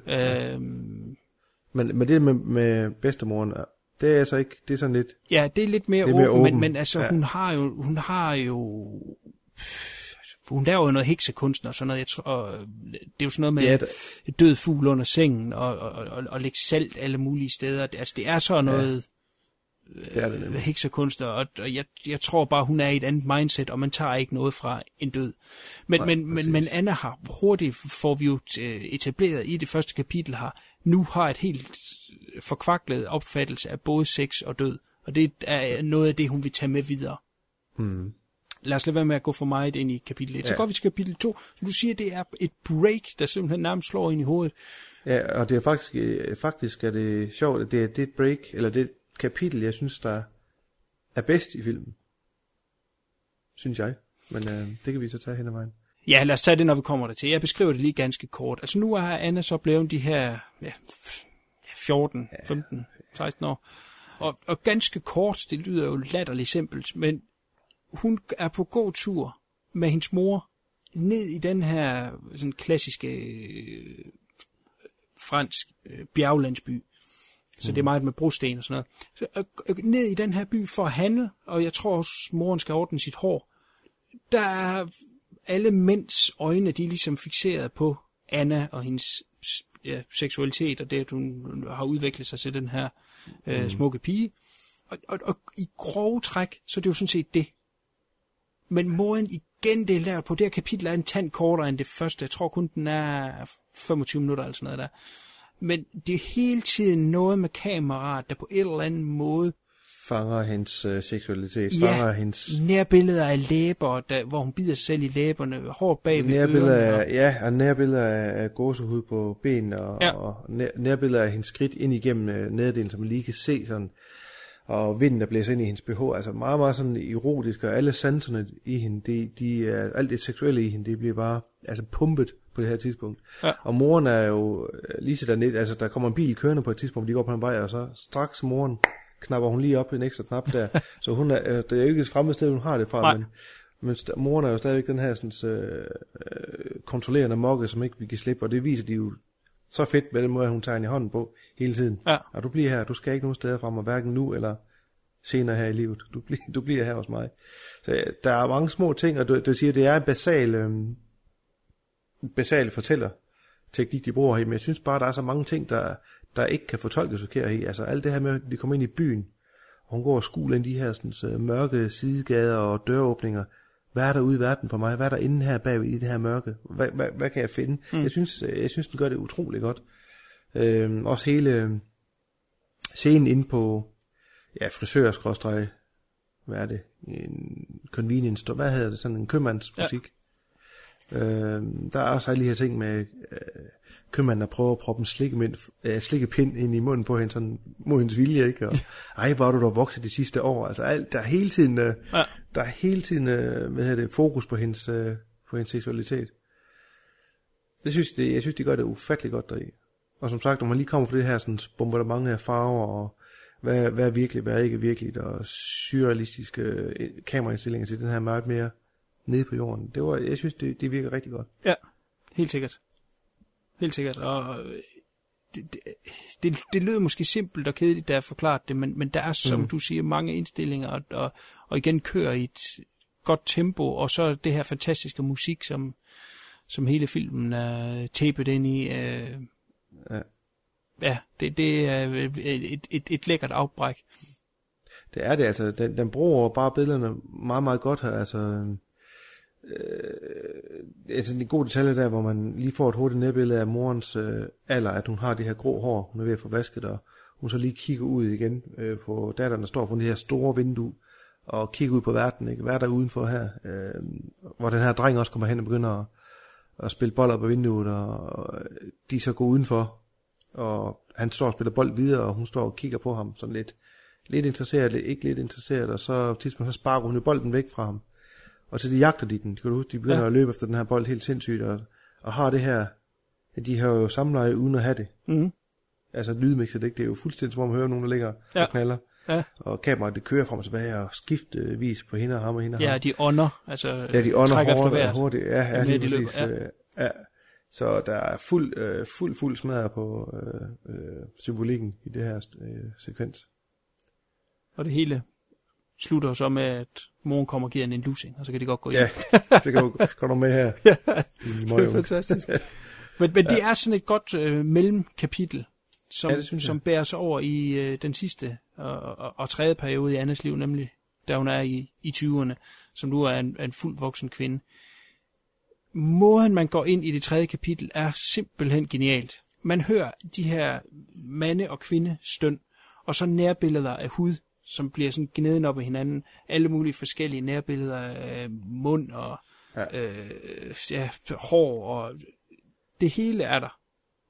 Bare for at, at, at slutte af med et, lyden af en bus, der bremser, og så går vi et totalt billede, og så er det simpelthen bare, fordi hun står inde i en bus. Om, ja. Altså, hvad hedder det, ja, Ja, og se lige en tynde øh, mænd, der bare svedende tynd. Ja, Silje Tønde, det var det, jeg ledte efter. Ja, og så da hun skal ud af bussen, så hvordan hun skal gå igennem, og det er pisse fedt skudt, fordi det er alt sammen seksuelt. Men det er ja. Bare hende, der går ud af en bus. Men bare måden, de vælger kameravinklerne, hvor hun skal sådan Mm. presse sig forbi dem, og, og hvordan hendes arm sådan øh, nærmest hænger fast i de ja. Her mænd. Øh, simpelthen fantastisk. Jeg ved ikke, hvor mange klip der er derinde, men det er jo øh, imponerende at kunne afdække alt det og, og, og få så meget igennem. Og igen i lydmixet er det jo alle de her støn, og, Ja. øh, som, som meget lige før ligger op til noget, som det jo reelt set ikke er. Det synes jeg er fedt. Ja. Fantastisk. Enig. Og øh, hun står, det øvrigt ikke, det er vist et tog, hun er på, Ja, jeg kan slår dem lige pludselig, for hun starter på en togstation. Og øh, skal så med en taxa hen til øh, hendes, hendes barndomshjem. Og øh, ham taxichaufføren hvordan vil du beskrive taxichaufføren? er lidt, lidt slæsk. Lidt. Og der er simpelthen så euroslæsk, som man kan være. Men igen, der, der, der fortsætter de jo selvfølgelig med traditionen med de her, eller ikke tradition, men for, fortsætter det samme billede på hende, at hun stadig er utrolig, øh, alle mænd vil jo bare i bukserne på hende, ser det ud Ja. jo ikke? Øh, og han er jo ikke en undtagelse. Han, Nej, men han sidder jo Han, inde i øh, taxaen og kan styre øh, sideruderne, og kan styre, ja. Ja. om der skal være varmt eller koldt inde i bilen. øh, og, og, og han har sådan en lille, øh, sådan en lille, hvad hedder det, fan, en blæser. en blæser på instrumentbrættet, han kan sidde og justere, så den kan løfte en skjole op. øh, super cool. Men og, og, øh, han får jo så afleveret hende hjemme, og hvor hun så ankommer til huset, som nu er i noget øh, nedslidt øh, tilstand, og haven øh, op til huset er helt vokset til. Og den gang fra mm. hun kommer ind ad porten og op til øh, hoveddøren, Præcis. er jo, jamen, jeg ved ikke helt, altså det er jo del komedie faktisk på den ene side, men det er også bare sleaze. Det er virkelig 70'er sleaze på den gode måde. Ja, det er det. Alle planter kærtegner hende, som hun går igennem. Det er simpelthen et, et huset, haven, velkommer hende tilbage ved at ja. kærtegne hendes krop. Det vil sige gren. Hun går bare frem med en gren, ligesom kører over hendes bryst, eller øhm, jeg ved ikke, hvad de hedder, de der planter der, der sådan klæber sig til hud og til tøj, ikke? som bare hænger så- fast ned af hende, og hun sådan må trække sig fri af. Jamen også tjørnen i håret. og Ja, altså, ja, det, alt- det alt sådan river i hårdt. Og det bliver sådan mere og mere tykt, det her buskage, hun skal gå igennem, og hvordan de kærtegner hendes krop, og så lige så falder hun. Men hun når at tage fra ved at sætte en hånd på et træ, og så ja. Ja. træets harpiks har hun så på hånden, men det er meget Det er vildt. lyst, og det er klart, at det er sæd, Ja. det skal øh, symbolisere. Så det er simpelthen, huset får en orgasme ved, at hun kommer tilbage. Altså, det er det niveau, vi er på. Det er fantastisk. Jeg elsker ja. den sekvens, ikke? Og vi kunne ja. lige gå i gang med øh, kapitel 3 her, ikke? Altså, det er... Kæft, jeg elsker det. Så kommer hun tilbage til det her hus, der er fuldstændig nedslidt. Øhm, ja, og jeg, jeg ved ikke, hvor meget vi skal gå i detaljer her. Øh, Ah, det er måske, ja. Men det er i hvert fald øh, meget, meget billedligt. Det er, Ja. Og der er plads til fortolkning der. det er der sikkert. helt sikkert. Og samtidig med øh, æderkoppen også, der, der, der kommer og spiller en rolle, den, Ja. ja. den er også lidt sjov. Der kravler en æderkop ned på hende lige for det træ, hvor hun øh, får det her sådan, skråstreg sædet på sig. sædet på sig, ja. ja. Øh, så sådan en æderkop, der begynder at kravle lidt i hendes hår. og Sådan noget. Det er mange, mange, mange små finurlige ting. Ja, altså øh, en ting vi kan sige er, at der kommer, taxichaufføren kommer tilbage, fordi hun har glemt øh, hendes øh, tørklæde i bilen. Mm. Øh, og det ligger op til nogle ting, og lige pludselig dukker der en morder op med sorte handsker, som er klassisk giallo, det har vi dækket før. Ja. Øhm, og alt sammen er jo noget, der leder tilbage til ting, der har været tidligere i hendes liv. Øh, til en fantastisk konklusion, som vi lige må snakke om, når vi har slukket mikrofonen. Men øh, det synes jeg ikke skal med her. Man skal er alligevel se øh, det og, og få det med, men det er altså bare s- super fedt. Og, og ja. øh, hvad kan have virket som øh, nogle set pieces, nogle løse idéer, de bare har smidt ind i, i film uden tanke, og, og det, det, det, det kunne lige være fedt at lave det her, det kunne lige være fedt at lave det her, og det ikke rigtig giver noget mening. Jamen, det er fordi, man ikke lige helt har forstået filmen endnu. Om det så kræver, at man ser den flere gange, eller hvad, det ved jeg så ikke, men, men, men når man forstår det, så er der en, en lineær film heri, øh, til, til, en, til en fantastisk konklusion til sidst. Øh, er det ikke også din holdning, at der ikke er noget deri, der bare er løst det til det? også, også, når vi kommer ind på næste film og, og interviewet med Claus, at, de er jo ikke, øh, de overlader ikke mange ting til tilfældigheden, Nej. når de komponerer en scene og nogle skud, så, så det er helt sikkert, der har været mening med det hele. Ja. Helt sikkert.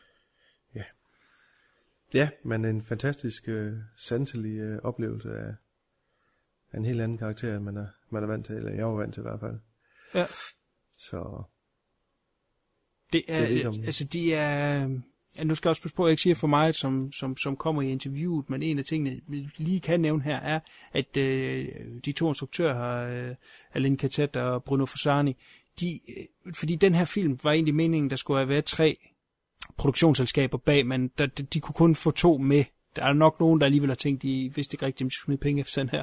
Så for at kunne skyde den øh, på- budget og på, og på tiden, øh, der var sat af til det, så blev de simpelthen nødt til at lave øh, så meget forberedelse som muligt. Og der har de simpelthen skudt filmen på video, hvor at øh, øh Alan Katet spiller Anna i de tre stadier. Øh, så hele filmen egentlig var skudt. Det var samarbejdet med øh, kameramanden var ikke, vi skal stå og diskutere. Nej, vi har skudt den. Den er her. Det er sådan, den skal se ud. Mm. Øh, selvfølgelig et fantastisk stykke værktøj. Hvis man er lidt crafty ude på nettet, så kan man finde øh, nogle af de optagelser, øh, som man kan se er lavet øh, i mange tilfælde på de rigtige locations, og nogle af dem har de så skudt hjemme i deres egen lejlighed, og ja, der hænger øh, Kill Bill-plakater bagved og sådan noget der. Det er jo ikke lige det, der er i filmen, og, men, øh, men det giver en meget god indikation af, hvor klar en vision de havde helt fra dag i dag. Synes jeg er meget imponerende. Ja. Jeg synes, mange af tingene kommer øh, vi forbi i næste film. Så jeg ved ikke, hvor mange af tingene vi lige... Fordi der er jo mange ting, der går igen, og, og øh, der er også det, i interview, der er også nogle ting, der, der refererer tilbage til den her. Så jeg at vi skal runde den af her, og så kan vi jo. altid lave nogle afstik tilbage, når vi snakker Strange Color. Så din umiddelbart, øh, eller ikke din umiddelbart, din, din afrundende tanker og et øh, eventuelt recommend. Ja, men øh, jeg vil ikke sige så meget mere tankemæssigt. Det tror jeg, jeg har gjort, gjort klart, men recommend er straks værre, fordi det... Jeg ved ikke, jeg, jeg, jeg tror ikke, der er nogen i min umiddelbart omgangskreds, der jeg vil recommend den til, der, der vil kunne forstå den, eller forstå, øh, hvad det er, de prøver. Øh, det tror jeg sgu alligevel, den er for, for specielt til. Men som du siger, folk, der har øh, de her øh, Giallo-film på, i bagkataloget, og også godt kan lide lidt specielt arthouse, som du sagde, så, øh, så er det jo helt sikkert en, en tilskreven film. Bestemt. Det er det. Ja, men øh, det er jo heller ikke nogen stor hemmelighed, øh, når man har hørt frem til nu, at øh, jeg er helt vild med den her film. Jeg elsker den. Mm. Jeg synes, det er, øh, det er en film, som er helt sikkert til arthouse-folk. Også selvom det nogle gange godt kan være, øh, altså den, den bliver jo noget voldelig i den, i den sidste halvdel. Men mm. øh, der er masser af ting at hente for folk, der godt kan lide arthouse-film, folk, der godt kan lide sådan nogle mindfuck-film øh, som, som, som fucker lidt med dit hoved. Øh, jeg synes, er man til de steder horrorfilm, jamen så tror jeg, man vil blive fænget af første historie, og så kan det godt være, at man bliver hægtet af senere ind. Det, det, det, det ved jeg sgu ikke lige, men øh, jeg er ret sikker på, at de fleste horrorfans vil blive fænget af den første halvdel. Men en ting er helt sikkert, er man til Giallo-film, så øh, skal man se mere. Det er der ingen vej udenom. Ja. Øh, den har øh, billederne, og den har det her feel, som de havde dengang de film. Jeg vil da sige, der er der nogle sekvenser, som man decideret vil kunne vise nogen, og så sige, at den er fra 70'erne, som de tro på det. Altså, det er det look der. Og så selvfølgelig musikken. Nu har vi ikke gået så meget i, i, i, i grund med musikken endnu. Det synes jeg igen er noget, vi skal tage under uh, Strange Color. Men vi kan dog nævne her, at der ikke er noget af musikken, der er original. Det er alt sammen taget fra andre uh, uh, Giallo-film og, og, og italiensk uh, produceret film fra starten af 70'erne af. Så, så man er med det samme ind i det der state of mind mm. uh, fra første beat af filmen. Altså, når de første tekster kommer på, bum, så er man bare i den tid. Øhm, så ja, jeg vil, jeg vil anbefale den bredt. Øh, er man kun til mainstream, og man helst ikke vil have film, man skal tænke over med en 5 sekunder, så skal man nok ikke se den. Men derudover, så, så synes jeg, at det er en, øh, man skal nævne øh, bredt. Bredt og stort. Godt. Ja. Jamen, øh, vi kommer til at have afstik tilbage til, øh, til mere, når vi skal snakke om den næste film. Så øh, lad os kaste os i krig med den. Her kommer The Strange Color of Your Body's Tears. Oui, chérie, c'est moi. Allô Ma femme a disparu. Je suis inquiet. D'éléments plus concrets, je peux rien faire.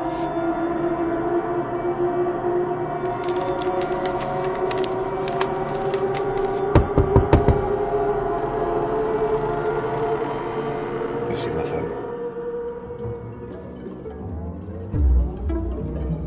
Toi que je veux connaître. A shock to the system.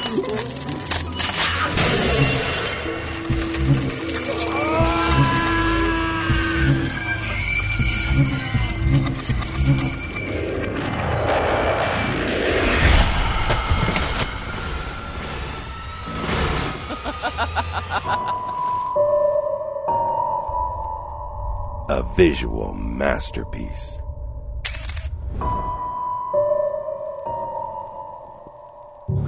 A fantasia of death.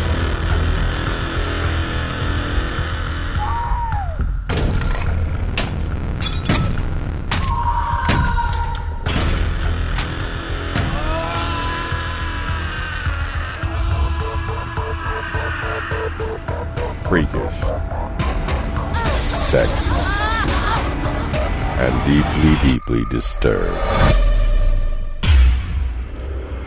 The strange color of your body's tears.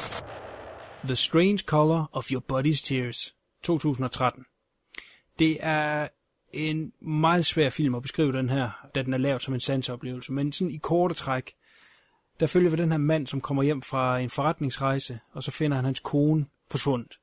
Kommer simpelthen hjem til en tom lejlighed, og han begynder så øh, sin egen efterforskning rundt i opgangen, og han møder de her forskellige naboer og mennesker, som øh, fortæller ham øh, fantasier og historier, som gør, at han langsomt vikles ind i den her labyrint af endeløs marit, sex og mor. Ja, Det er ja. vist en kort udgave. Men det, det dækker meget godt. Ja, det dækker meget godt. Øh, Det er lige sådan noget, der kunne stå bag på et DVD-cover, men, øh, Ja. men det giver egentlig ikke noget indtryk af filmen. Lad mig sige det på den måde. Det, Det er ganske godt.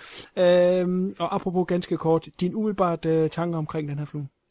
Jamen, det er jo så det er bare en gentagelse af, af før, at de, som du sagde, det er jo en sanse, sanseoplevelse, og det er det her ved Gud også. Øhm, igen, fantastisk øh, lydmix, utrolig mange klip, utrolig mange kameraindstillinger, og, øh, noget mere dialog. Øh, den her film kunne heller ikke have været lavet uden øh, øh, noget dialog næsten. Der, der, er, noget dialog her, der, der giver nogle forklaringer, og, og jamen, jeg synes, at øh, øh Claus Tange, som spiller hovedrollen her, er, øh, er, er pissefedt castet. Han har en rigtig, rigtig fedt look.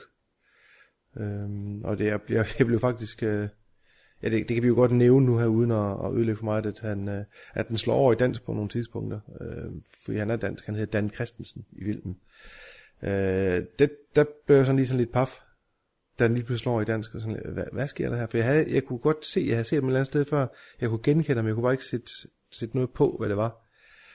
Øhm, så da den får lige det her øh, lille, lille, lille twist med, at han lige er dansk og begynder at snakke dansk, fordi vi er danskere, ikke, så er det jo noget, noget specielt for os. Øh, men den har jo også nogle utrolig fede øh, locations. Den lejlighed, den, den foregår mest i, er jo... Jamen altså, jeg ved ikke, hvad man kalder den stil, men den er, har de her to store runde vinduer, som nærmest ligner øjne. Ufattelig fed bygning, som, øh, som eksisterer i virkeligheden, øh, som ikke er, er sæt, der er bygget op. Så ja, igen en, en, en ordentlig losing på, på opleveren.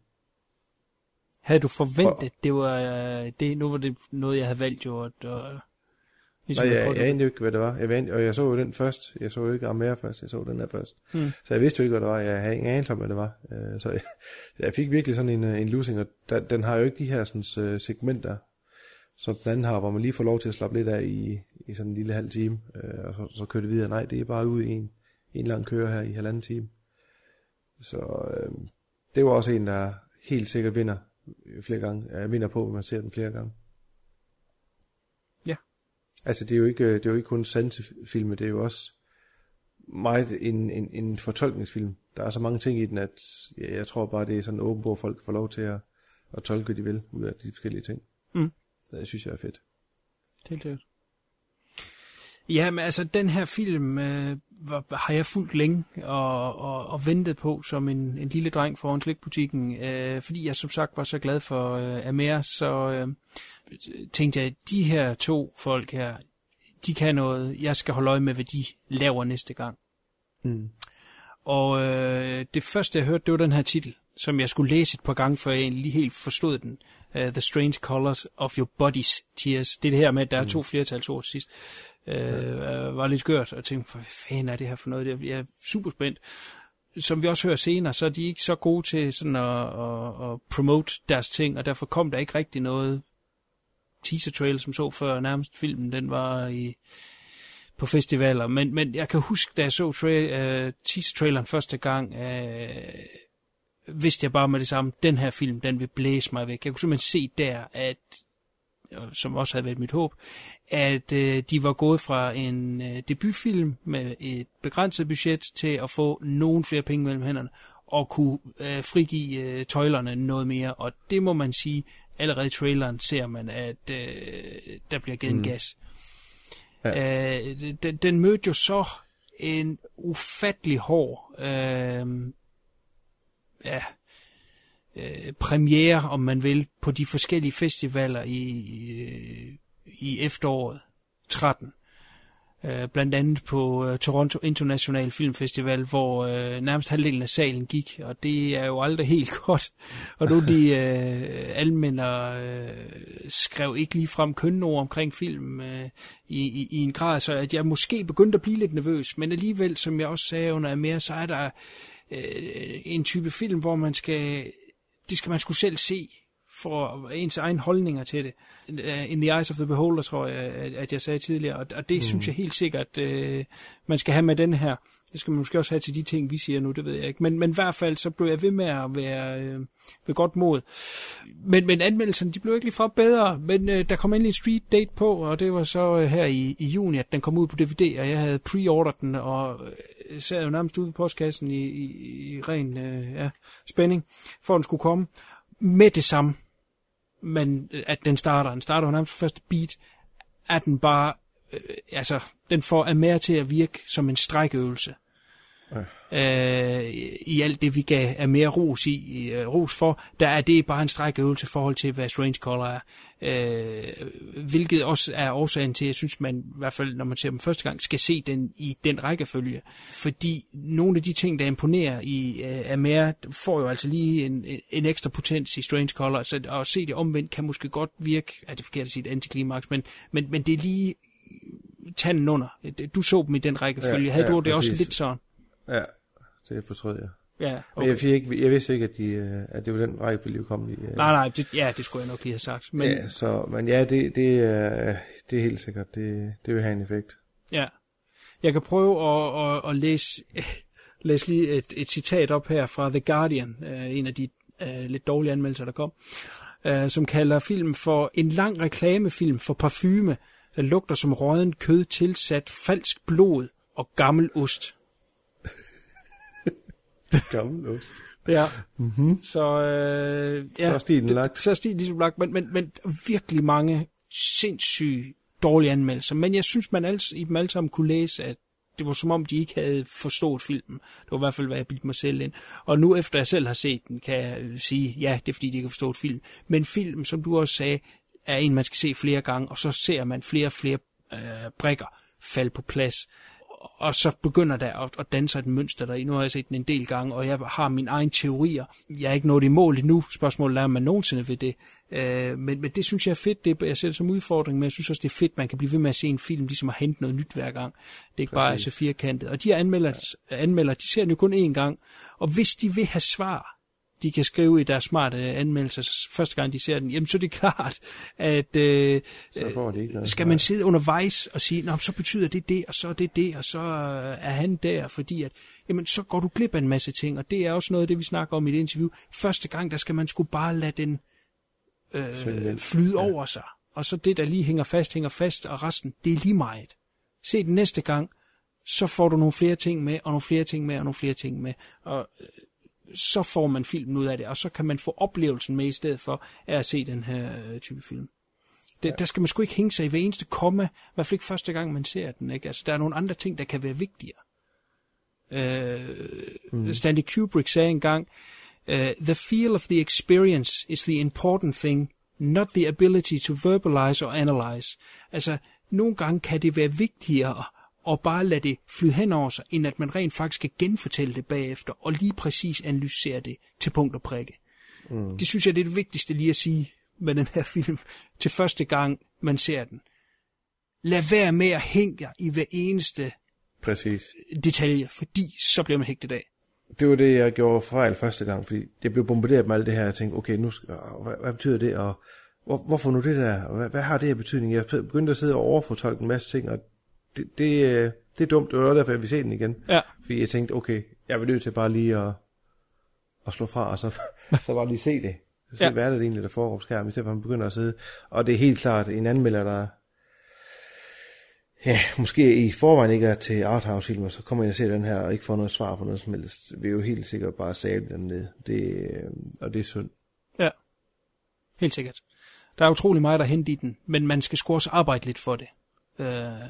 Så kan man godt lide at få serveret alt på et sølvfad, jamen så kan jeg allerede nu sige sluk for castet. Men vil man, vil man gerne se nogle film, der udfordrer en lidt og øh, øh, kræver noget af dig, så, øh, så er det her filmen, som man kan mm. se mange gange og kan have øh, mange gode viewings med.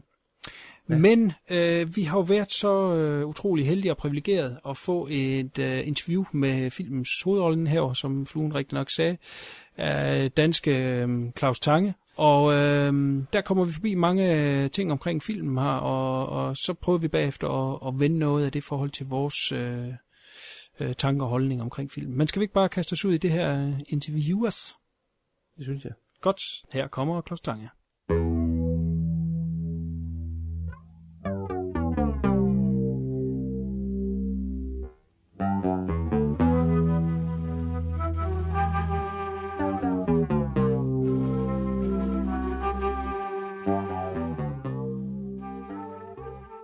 Claus Tange, hovedrolleindhaver i The Strange Color of Your Body's Tears.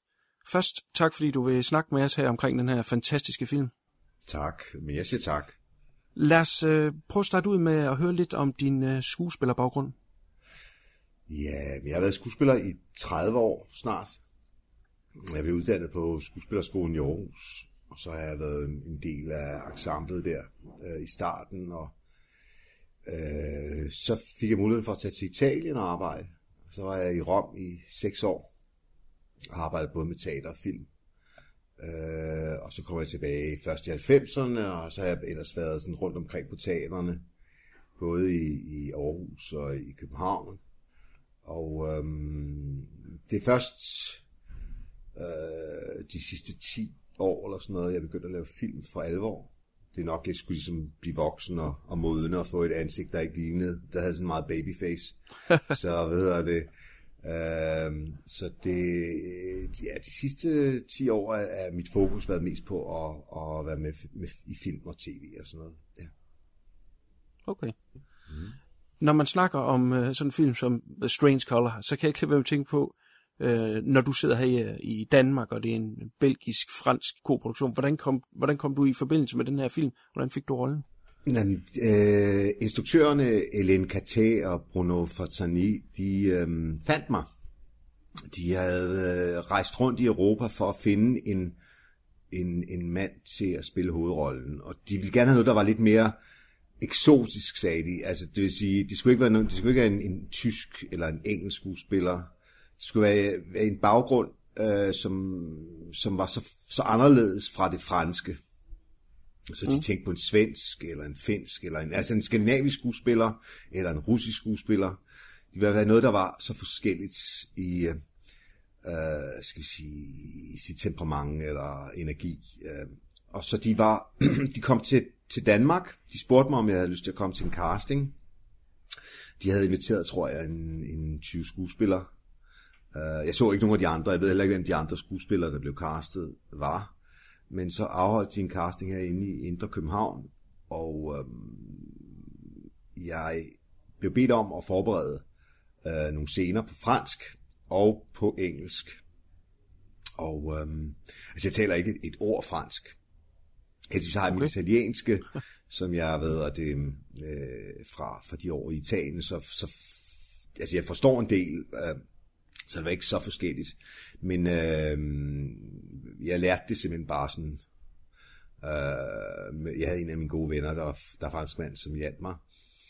Og øh, så gik jeg til den casting, og selvfølgelig en sjov oplevelse at skulle have to mm. instruktører, der, der altså både, de arbejder jo meget tæt sammen, som de er også gift, eller hvad mm. de lever sammen. Øhm, og øhm, så øh, havde vi den her casting, som var ret øh, forrygende. Øh, de bad mig om at, at spille det på så mange forskellige måder. Jeg tror, den tog to timer eller sådan noget. Den første casting. Og øh, de var meget begejstrede, jeg var også begejstret for dem. Og øh, jeg havde selvfølgelig ikke læst manuskriptet, øh, fordi det, det var ikke tilgængeligt. Øh, det kommer jeg ind på senere. Øh, men jeg havde de scener og en beskrivelse af karakteren. Øh, og så ringede de til mig, de var, skulle kun være her i en 3-4 dage, og de ringede til mig om aftenen og sagde, at de meget gerne ville se mig dagen efter igen, om jeg så ville improvisere sammen med dem. Mm. Og øh, det ville jeg da gerne, helt sikkert. Og øh, så øh, kom jeg igen, og vi, de havde kamera, og vi kørte, og altså, spillede på alle tangenterne. De havde brug for en skuespiller, der ligesom kunne omskifte sig virkelig hurtigt, altså kunne gå ind i følelsen, altså i løbet af splitsekund, øh, uden du ved, for meget sådan navlepilleri, eller, eller sådan øh, fordybelse. Altså simpelthen bare, at kunne kaste sig ud i følelsen. Det havde de brug for noget, der var... Øh, og det er sådan en skuespiller, jeg er. Så, så det fungerede rigtig godt, og de var rigtig glade, og så ville jeg få besked, og der gik cirka tre uger, og så fik jeg øh, en, en opringning fra dem om, at de gerne ville have mig til at spille hovedrollen. Så, men de havde været igennem en, en del skuespillere, øh, og, øh, og er ikke bare her i Danmark, som sagt, så har de også været andre steder for at finde, finde lige præcis den type, de skulle have. De skulle også nok, altså som jeg kan se det nu, finde en type, der passede ind i hele den der øh, Giallo-genre, altså mm. med et udseende, der ligesom lå lidt op af, af de helte, der var i de der Giallo-films i 70'erne og 80'erne. Øh, og øh, det har jeg også sådan lidt, lidt det udseende, kan jeg se, når jeg nu ser klip fra, har set klip fra andre Giallo-film. Hvad de også havde brug for, det var, at i filmen, der er der jo tre store, eller to store mandroller, der er detektiven og så mig. Mm-hmm. Um, og de skulle helst ligne hinanden til en vis grad, så man næsten kunne forveksle dem. Uh, især ham der var en som, som spil, spiller Jean-Michel Jock. Han havde de, tror jeg, allerede valgt til rollen, så de ville også have nogen, der ligesom passede med blå øjne og med, med et rimelig skarpskårent ansigt. så, så det var ikke bare talentet i sig selv, de havde brug for, men de havde også brug for, øh, at, at udseendet passede. Ja. Så, ja, det, det, sådan tror jeg, det, det fungerede. Ikke? Så, så, altså det sjove var, at, at de havde sagt, øh, nå okay, øh, vi har det her manuskript, og 80% bliver på engelsk, hvilket jeg taler flydende, og 10% skal nok så være på det sprog, du, du har, altså dansk, og så en lille smule fransk. Men sådan Mm. som det udvikler sig gennem måneder, efter jeg havde fået filmen, så var der lige pludselig 90%, nej 95% fransk, og 5% dansk. øhm, nå, okay, ja, og ja, de vidste jo godt, at jeg ikke kunne tale fransk, så vi begyndte at skype sammen i hvert fald tre gange om ugen, og de begyndte at coache mig på Ja. alle mine replikker. Jeg er jo den, der har mest at sige i filmen. Det er jo ikke, fordi den er, er særligt tynget af dialog. Øhm, men øh, det, derfor skulle jeg alligevel jeg skulle kunne tale fransk, så det virkede som om, at det var naturligt for mig, som om jeg havde levet i, i Bruxelles i 20 år. Så jeg blev coachet og coachet og coachet. Også under optagelserne blev jeg coachet næsten dagligt. Så at, fordi det er jo svært at spille på et sprog, man slet ikke kender. Og jeg skulle alligevel kunne, øh, det skulle kunne flyde så meget, og det skulle, øh, uden at jeg ligesom tøvede i, om hvad er det, jeg siger, hvordan skal jeg sige det. Så jeg må godt nok sige, at jeg taler stadig ikke fransk, men de replikker, jeg har i filmen, kan jeg sige helt perfekt. Ja. så, så. Ja, det sælger du også godt. Tak. Det er helt sikkert. Jamen, det er sjovt, Det- fordi øh, jeg har gjort mig meget i, i Giallo, som du tidligere Ja. nævnte der.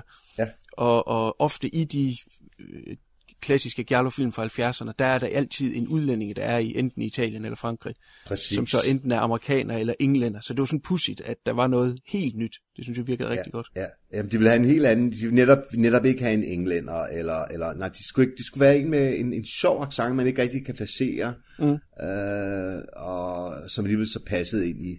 Så selvfølgelig er det også en del af deres homage til, til, til uh, Giallo-filmen, ikke? Altså, Ja. Så, så øh, men altså, jeg bevidst satte mig ikke ind i hele Charlos-genren, da jeg, øh, da jeg fik filmen. Jeg vil ikke ligesom lægge mig op af en spilstil, eller et udtryk, eller, eller være forudindtaget. Fordi jeg også vidste, at det var ligesom, det er jo ikke den klassiske Giallo, det er jo stadigvæk, de førte et, et skridt videre, eller mange skridt videre, øh, så det er også, øh, jeg skulle være fri som spiller til bare at spille, som jeg nu gør, ikke? Så, så øh, fordi meget af, altså, man må jo sige, øh, at, at mange af de der Giallo-film, skuespillet, det er, nu har jeg så set det efter, vi har lavet filmen, Ja. øh, er ikke på det højeste niveau. Øh, nogle gange er det sådan virkelig melodramatisk. Øh, øh, og det synes jeg, at, at det vil de jo ikke have. De vil have det så super minimalt som muligt. Øh, så, så, øh, og det er jo så sjovt at se en film, øh, man har, nu, nu er det to år siden, jeg har optaget den, og se de valg, de selvfølgelig tager. Det altid svært for, for en skuespiller at se sin egen film, fordi man tænker på, hvorfor blev karakteren jo i klipningen så formet anderledes, end man ligesom havde forestillet sig det, ikke? Så, Ja. så, øh, men altså, det, der, det er man jo som skuespiller for film, jo har man jo ingen kontrol overhovedet. Så det må man bare gøre sit bedste, og så håbe, at det bliver godt. Hvilket det gør nogle gange, ikke? Så. Nu nævnte du øh, manuskriptet før. Øh, jeg kan ikke lade være med at tænke på, hvad, hvad, hvis du ikke kendte så meget til Giallo-genren, hvad, hvad der lige gik igennem hovedet på dig, da du, da du læste det her manuskript, som jeg kan forstå har to næsten 11 år at lave. Ja, det, det gjorde det. Og de, øh, altså, jeg må sige, da jeg læste, så læste jeg det på engelsk selvfølgelig, og øh, jeg synes, det var noget af det mest uhyggelige, jeg har læst. Altså, øh, det, var, det var virkelig øh, øh, hårene rejse sig, altså, altså på den gode måde, øh, men, men virkelig, virkelig uhyggelig. Og jeg tænkte, wow, sikke en rejse for den her karakter, han skal tage. Um, så, så, øh, øh, så ja, jeg var jo vild med det, da jeg havde fået, fået manuskriptet, og jeg skulle læse det igennem mange gange, fordi det er meget, meget komplekst. Um, og selve, skal vi sige, øh, den røde tråd igennem historien, den, den forsvinder jo sådan 20 minutter ind i filmen, så bliver det jo sådan et, et meget et, et ja, sådan en eksplosion af alle mulige sanser og følelser, som er svært at få ned på papir også. Som de også sagde, at meget af det, der stod i manuskriptet, ville nok være endnu voldsommere på film, eller vil, altså det er svært at gøre den, skal vi sige, logisk. Øh, det er også noget med, jeg kunne ikke læse ud af den, hvem der havde gjort hvad, eller hvilket plan. Det, det skrev de heller ikke direkte, om det var virkelighed, eller om det var drøm, eller, eller hvad det nu var, ikke? Så, mm. så på den måde må man ligesom øh, stole på, at, at, at øh, okay, det er sådan en, et sansebombardement, øhm, som, øh, øh, som øh, jeg bare må være med i. Øhm, så, så altså, jeg var vild med det, men jeg var også sådan, wow, øh, hvor skal det her hen? Øhm, men altså, jeg, jeg er lidt sådan en skuespiller, der godt kan lide, også både på teater og, og med film og sådan noget, prøve at være med i nogle projekter, som, jeg behøver ikke altid at forstå det hele. Uh, jeg var den eneste af skuespillerne, der fik hele manuskriptet at læse. Ellers alle andre skuespillere fik kun de scener, de var med i. Ah. Uh, og uh, jeg fik at vide rimelig tidligt, hvem der havde gjort hvad. Uh, uh, og som stadig er en hemmelighed. Uh, men uh, uh, de andre, de, øh, de, de var jo endnu mere mystificeret, fordi de fik kun lige de scener, de var med i. Ja. Men fordi det var så, fordi jeg er så meget med i filmen, så er det vigtigt på en eller anden måde at, at alligevel, jeg skulle skabe en eller anden form for kontinuitet i det, øh, som udgangspunkt, ikke? Ja. Sådan også op i mit hoved, som siger, okay, hvad er det for en, en, en rejse, jeg er på? Øh. Uh, det er jo ikke en, en, en, en udviklingshistorie på den måde, ikke andet end jo, der, altså som skuespiller um, kan jeg se, at mine hemmeligheder, eller det jeg har arbejdet meget, selvfølgelig, uh, han går gennem en, en rejse af erkendelse og en forståelse af, hvem han er, og hvorfor han er den, han er. Uh, det bliver så ikke oversat så meget ind i film, men det er jo vigtigt, at jeg spillede, spillede det så, så menneskeligt som muligt, ikke? Mm. Um, hvis det giver mening. Jo, jo, helt Ja. Øh, det sjove var, at fordi der var to instruktører, så ville de meget tit have forskellige ting af mig, når vi stod på sættet og, og, og vi optog. Hun, øh, Helene, hun var den meget kølige og meget mere brutale i sin tilgang til, hvordan karakteren skulle gøres, mens Bruno var mere følsom og gerne ville give karakteren en vis sårbarhed. Og jeg havde det sådan, at jeg ville gerne spille, hvad jeg har lyst til, skal I sætte det sammen, som I vil. Det vil sige, at alle scener blev optaget i to eller tre versioner. Enten den lidt mere sårbare, åbne øh, karakter, eller den helt nedkølede, helt isekolde eller tilbageholdte. Så alle scenerne blev optaget øh, i forskellige versioner. Um, og det gjorde, gav mig også en mulighed for, at jeg så, eller gav dem muligheden for, at de så i sidste ende kunne jo klippe fra det følsomme til det, til det hårde, tilbage til det følsomme, og så gør karakteren endnu mere underlig eller skizofren, ikke? Så, så, og så behøver jeg ikke at spille alle de skift.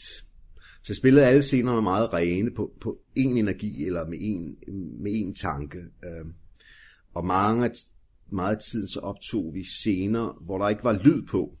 Det vil sige, øh, instruktøren, øh, især Bruno, talte til mig, mens jeg bliver filmet, fordi jeg har en masse scener, øh, hvor jeg er i et mørkt rum eller en mørk gange. Øh, og så talte han bare stille og roligt til mig og sagde, nu forestiller du, du ser dig selv som lille barn, og nu bor du sammen, og nu begynder du at græde. Og så gjorde jeg bare de ting, han sagde. Øh, Og øh, det synes jeg var spændende, men også, altså, også grænseoverskridende, hvis normalt er det jo ikke sådan, at, en, en, en, en normal filmoptagelse ville være, ikke?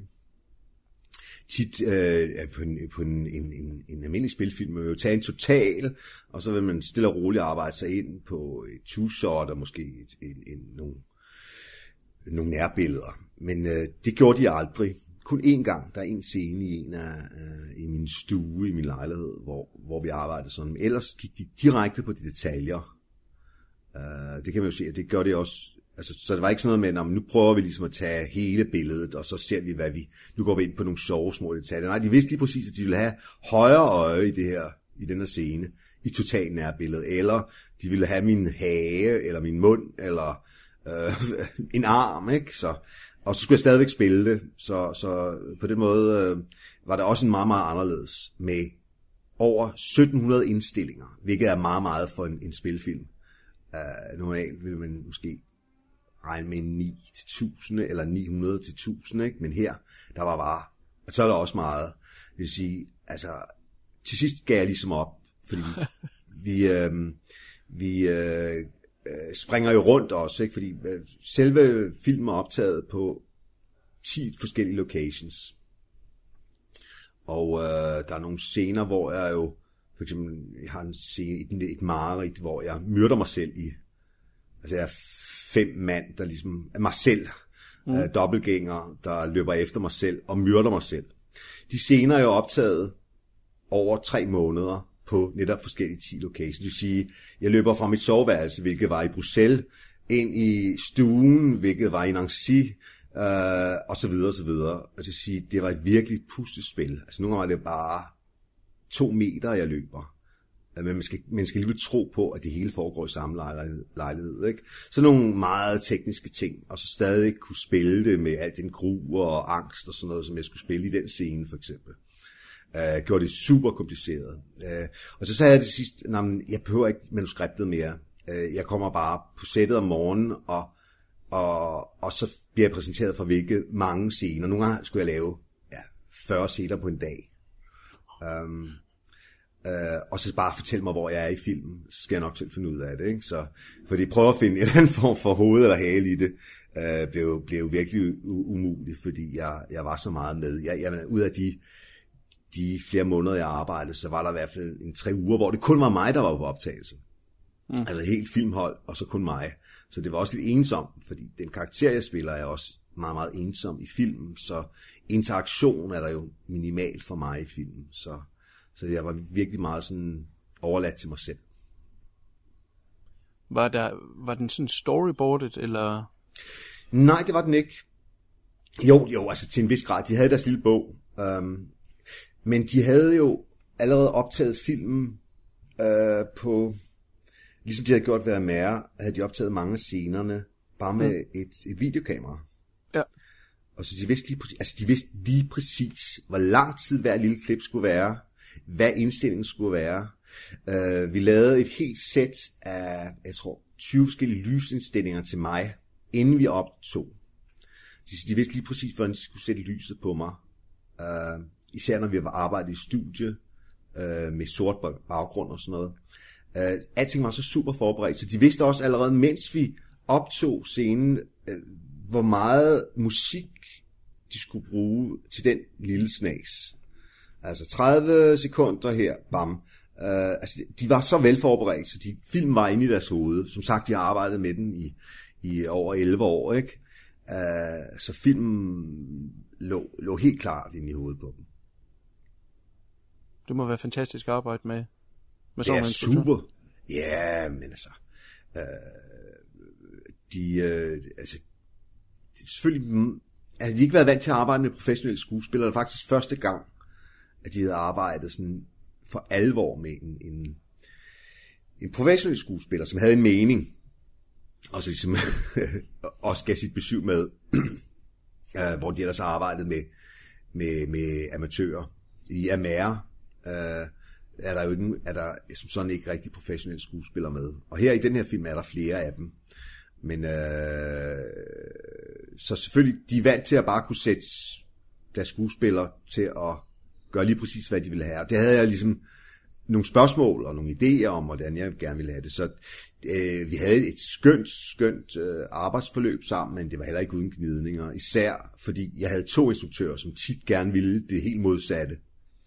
Øh, og så var der sådan, undskyld, hvad vil I have? øh, så jeg vil sige, øh, øh, jeg tror, de blev lidt, lidt, øh, lidt trætte af min, skal vi sige, min professionalitet, fordi det en eller andet sted, så, så ville de jo gerne have, at jeg bare gjorde lige præcis, hvad de sagde. Hvilket jeg så selvfølgelig også gjorde, men jeg havde da også nogle gange, undskyld, karakteren, burde han ikke gøre sådan nu? Burde han ikke, altså ligesom en, en skuespiller jo altid vil give sit, sin, sine idéer og sit besøg med, og også ligesom, det, det er forventet af dem. Men for dem var det nok lidt en overraskelse, at der kom en, en, en stærk personlighed, som ligesom også sagde, okay, jeg er med i filmen her 90% af tiden. Øh, ja, vi laver den her film sammen. Ikke? Så, mm. så men altså, vi havde det, vi havde det virkelig fint, men, men uh, det var mange, mange, mange dage at være sammen, og, og så intens sammen uh, på et sæt også. Så, så.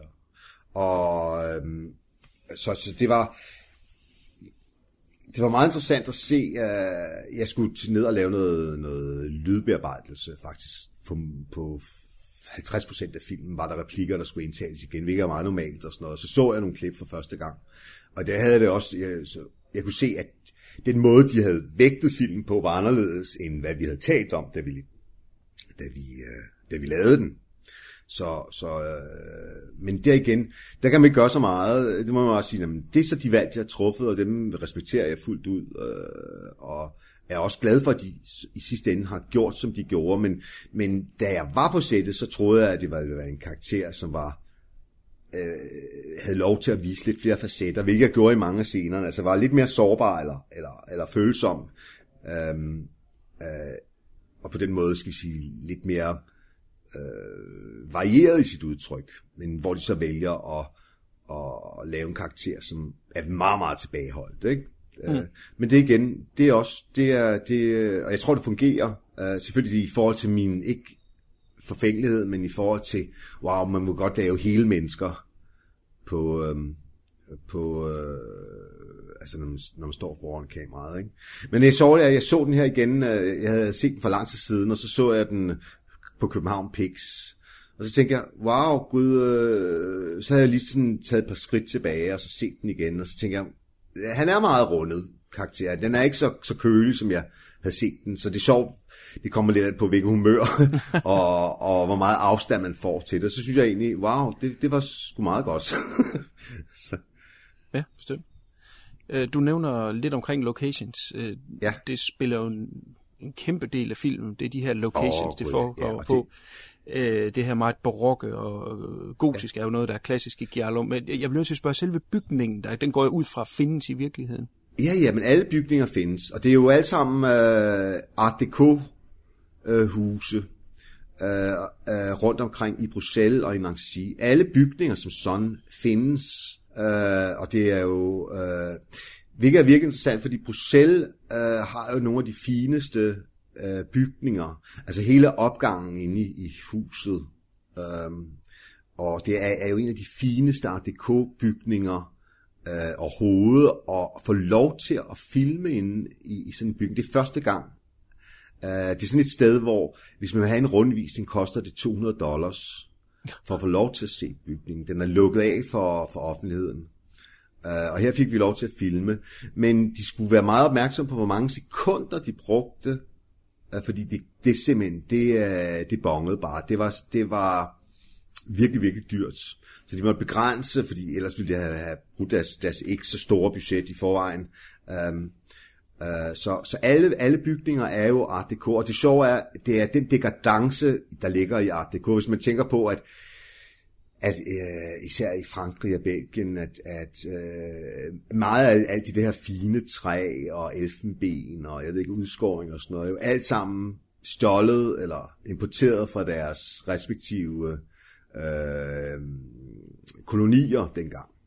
Så det er også, og der er også en kommentar i det fra Ellen og Bruno. Ikke sådan bevidst, men, men de siger jo, at selvfølgelig det er, det her er super dekadent, fordi det er, altså, det har kostet blod og død og tårer og slaver, jeg ved ikke hvad, for at skabe de her ting. Øh, uh, hvordan giver det sådan også sådan en, en, en, en en, en følelse, altså det er jo fantastisk at filme i sådan nogle steder, fordi det giver så meget atmosfære, men der er, det er meget dekadent. Det er, og, det er meget tynget af historie, ikke? Og, og udnyttelse. Så, så på den måde er det også en kommentar til, til et eller andet i hvert fald, ikke? Mm. Helt sikkert. Det er jo som, vi har været forbi en meget øh, visuel film. Kan du sætte ja. på ord på, på fotografen der? Øh, ja, altså han er jo, han er jo, øh, øh, super super ta- altså talentfuld. Han har, de har arbejdet med ham før, øh, både øh, i deres MR, øh, en, en, øh, altså en, en fantastisk øh, visuel stil, men som også er udviklet mellem Elene og, og Bruno, fordi der er jo mange forskellige stilarter, der er filmet inde i den film. Ikke? Der er sort-hvid, og så er der øh, hvad hedder det, motion stop, og der er alle mulige forskellige ting, men, men øh, øh, han øh, øh, utrolig sans for, for, for billeder og kompositioner, og for lyssætning også, ikke? Så, så, øh, og selvfølgelig også lavet sig inspirere af, af, af Jarlo fra 70'erne, øh, også med split screen og, og, og så videre. Øh, men, men det er en, en, en, en, øh, en øh, hvad hedder det, fotograf, som, som de har arbejdet med meget tæt, så, så de, de ved, hvad de vil fra hinanden. De har også lavet ABC, tror jeg, Death sammen, og de har lavet Amare, og så de lavet en kortfilm sammen før. Og siden, da han, siden han lavede uh, øh, The Strange Color, så har han også lavet en hel del film siden, og, og men skøn at arbejde med, uh, og, og også virkelig musikalsk, så, så det, det var en super fornøjelse. Det er også vigtigt for en skuespiller, at man har et godt forhold til sin kameramand. Det havde jeg absolut. Du nævner her øh, musikken i filmen, som ja. ligesom det visuelle er ufattelig vigtigt. Øh, jeg læste, at øh, de helt fra de spæde ord i, i manuskriptet egentlig havde i ideen til de øh, stykker musik, der var med. Var det noget, der blev brugt i forbindelse med optagelserne? Ikke at vi lyttede til musikken, øh, mens vi optog. Det gjorde vi ikke. Men øh, selvfølgelig, de vidste præcis, hvad de ville, ville have, fordi de havde allerede skåret mere eller mindre de klip, de ville bruge. Ud af alle de her øh, forskellige komponister fra den genre, øh, som de så har været rundt og kontakte enkeltvis for at få lov til at bruge de forskellige klip. Men selvfølgelig i deres ører, øh, eller i deres hoveder, vidste de jo, okay, den her scene lyder sådan her. Altså, vi ved lige præcis, hvilken musik... Det, normalt så vil man lægge musik på senere, ikke? Uh, men her vidste de allerede, om det er den stemning, det her klip vil give scenen. Uh, men jeg lyttede ikke til det. Uh, altså, det, uh, fordi det igen der... Uh, jeg skal ikke spille stemning, jeg skal spille en anden form for, for filmisk virkelighed, når jeg står foran kameraet. Jeg skal ikke prøve ligesom at, at lægge mig op af noget. Uh, men de ved jo, og det er der, man så er i gode hænder, og de vidste lige præcis, hvordan det skulle lyde, og hvordan det skulle se ud. De numre, der er med, som du nævner, er noget, der har været med i, i klassiske Giallo-film. Ja. Øhm, og, og kendte komponister, såsom Morricone blandt andet. Øhm, men var der en øh, decideret komponist på øh, Strange Color? Jeg, jeg kan ikke finde det i... Nej, det var der ikke. Det er alt sammen musik, der er blevet brugt før. Okay. Øh, så, så altså det kæmpe arbejde, de har lavet ved at, at finde alle de her forskellige stykker, de gerne vil bruge, så de har haft liggende i overvis. Um, selvfølgelig, altså oven i musikken, så er der jo et fantastisk lydbillede som sådan også, ikke? Mm. Uh, så, og det har de selvfølgelig haft en, en, en, ikke en komponist, men en til at lave de, de lyde, som så uh, spiller så stor en rolle i filmen også. Altså uh, skærende glas og, og altså leder og så videre, ikke? Um, men uh, der er ikke nogen komponist som sådan, bortset fra alle de her forskellige stykker. Filmen den får så sin festivaldebut i Schweiz på Locarno Festivalen, august ja. 13. Jeg er lidt nysgerrig omkring, hvad du tænkte første gang, du så filmen. Jeg var ikke med til den festival. Uh, jeg kunne ikke, jeg var på noget optagelse på noget andet, så, så det kunne jeg ikke. Men jeg så den først, jeg så den først meget senere. Jeg så den første gang i Gent Filmfestival. Og uh, altså der, der synes jeg, jeg synes det var svært. Jeg sad med og, altså, øjnene knippet sammen, og så var sådan, uh, uh, det er næsten smertefuldt at skulle sidde og se sig selv, og så se, have publikum omkring sig og sådan noget. Så, uh, altså, det var sådan en film, den er jo meget polariserende, så en tredjedel af publikum udvandrede, skal vi sige, halv, halvdelen ind i filmen. Og andre sad og jublede, øh, da den var færdig. Øh, så jeg fandt meget hurtigt ud af, at det er virkelig en film, som, som deler vandene. Øh, min egen oplevelse af det var, altså, så fokuseret, altså svært at, at fokusere på hele filmen som sådan. Det har fokuseret jeg mest på mig selv. Øh, uh, hvilket ikke er underligt, men, men uh, det, det var ikke den, den bedste oplevelse, jeg havde. Det var, det var sådan, wow. Og jeg synes, det var voldsomt, jeg synes, den var ubehagelig, jeg synes, den var enerverende, jeg synes, det var for højt, jeg synes, en masse forskellige ting. Uh, men så har jeg så set nogle gange siden, også til nogle andre festivaler, og så her i København Pix, og for hver gang, så, så øh, slapper jeg mere af, og så kan jeg se den med, med en, en vis afstand. Og her sidste gang, jeg så den i København Pix, der synes jeg, wow, det her er sgu en, en, en god film. Altså, og jeg synes, det er skønt, at den er så polariserende. Altså, der er nogen, der... Ha- altså, hvis man læser anmeldelser rundt omkring på nettet, øh, der er nogen, der hader den med, med lidenskab, ikke? Altså, og så er der andre, der virkelig forsvarer den, og synes, det er et mesterværk og noget helt nyt. Og så synes jeg også, at filmkunst skal være. Ja, bestemt. Nu, jeg var fan af, af mere, fra da den kom ja. frem tilbage i 9, og, og allerede der skrev mig bag øret, at øh, jeg skal holde øje med de to. Ja. Og, og, og, og fulgte den her fra den, den, den her meget specielle titel her, man Ja, første ja. gang falder over. Øh, og så begyndte de her anmeldelser at tikke ind på nettet. Man Ja. skal nok bare lade være med at læse dem, det er jo nok det, der er essensen i det. Men ja. hold op helt frem til, at jeg skulle se den. Jeg har så først set den her efter dens DVD-release. Ja. Øh, der var det ikke mange ting, jeg havde læst, der var positivt. Øh, Nej, nej, nej. Hvordan har I reageret på det øh, på holdet? Nej, har I men snakket om det? Nej, vi har ikke snakket. Vi har ikke rigtig snakket sammen. Altså, det, du skal tænke på, at den her film er optaget for over to år siden. Øhm, man er meget tæt i sådan et forløb sammen. Så har vi set hinanden på nogle festivaler siden. De reagerer ikke, altså de er ret ligeglade med anmeldelser som sådan. Øh, Elena Bruno. Og selvfølgelig vil vi gerne have, at deres film bliver set, men, men øh, men man kan ikke på den måde øh, øh forholde sig til det. Uh, ikke andet end, jeg synes, det er ærgerligt, hvis der er nogen, der ikke kan lide det selvfølgelig. Men uh, heldigvis er der også rigtig, rigtig mange, der, der, der har været nogle rigtig gode anmeldelser også. Men jeg tror ikke, man sidder sådan og, og, og samler, uh, samler anmeldelser og tænker, når man, uh, hvad der er vigtigst til, at den kommer i biograferne, og at den er blevet set. Den, den er, man må sige, den er gået i over to måneder i Frankrig og Belgien i biograferne, så en eller anden rigtig, eller andet publikum har det haft, ikke? Selvfølgelig er det en smal film på den måde, at det, det, det er en arthouse-film, og, og øh, det vil aldrig finde det store kommercielle publikum. Men jeg tror faktisk, at den er mere kommerciel øh, og mere sådan åben, end Amère var. Øh, og den har også mere af en historie end, end Amère.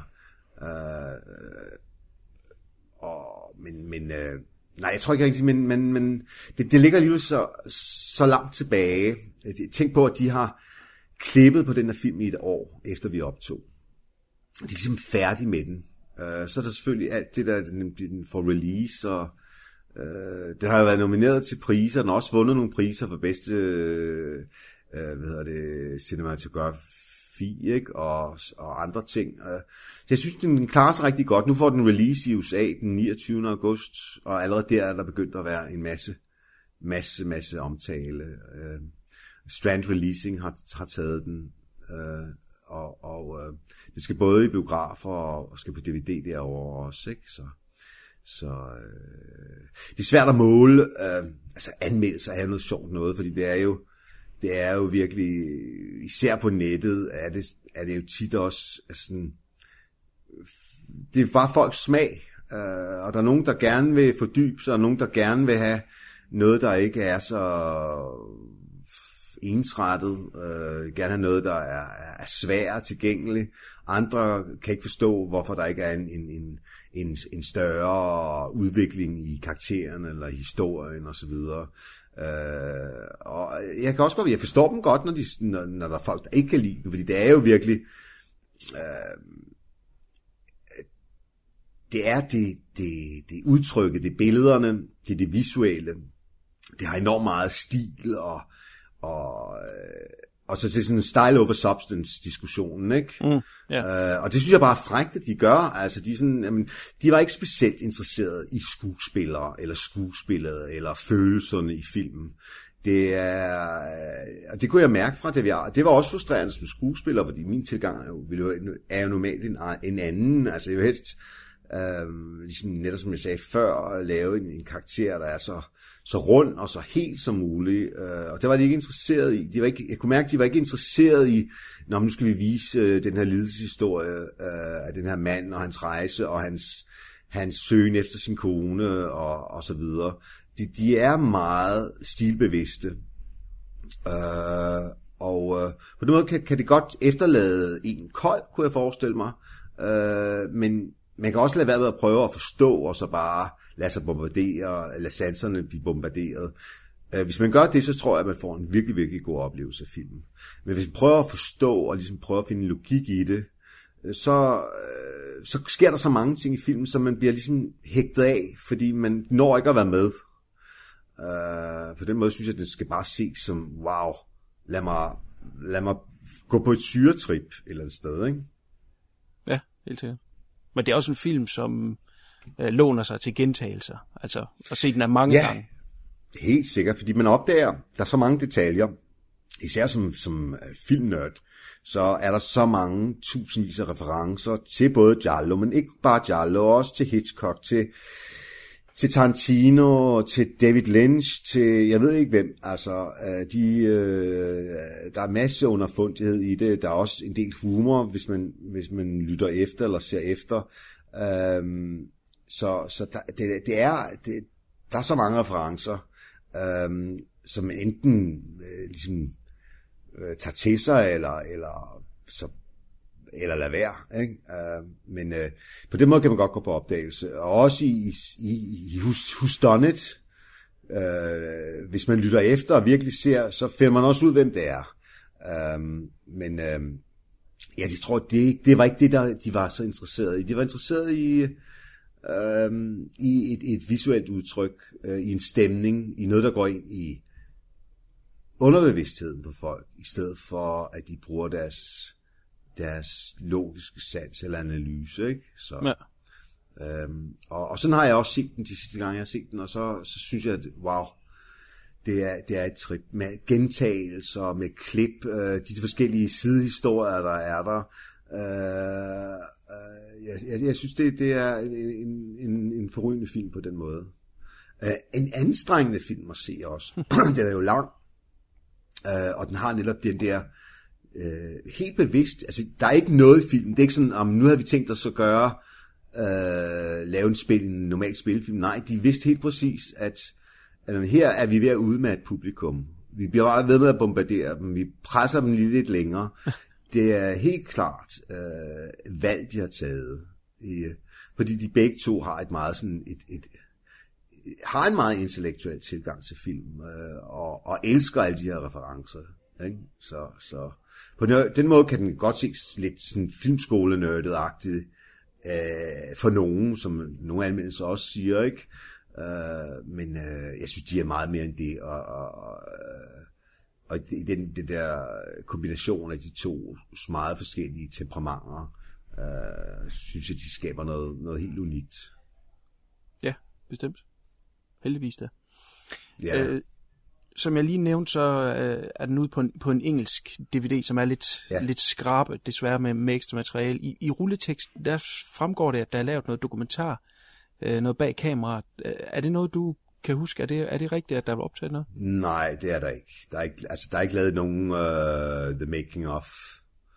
Uh, desværre, synes jeg. Altså, de, har været, meget- de er meget sådan uh, uh, ukommercielle, eller ikke interesserede. Altså, det tog jo 100 år, før der kom nogle billeder ud, eller før der kom en trailer. Ja. Uh, Uh, og de, de har været, altså og også mens vi optog filmen, altså jeg tror der var en journalist, der fik lov til at komme på sættet og lave en, et, en, et interview uh, med dem, uh, men, men uh, de har så meget vil beskytte deres materiale.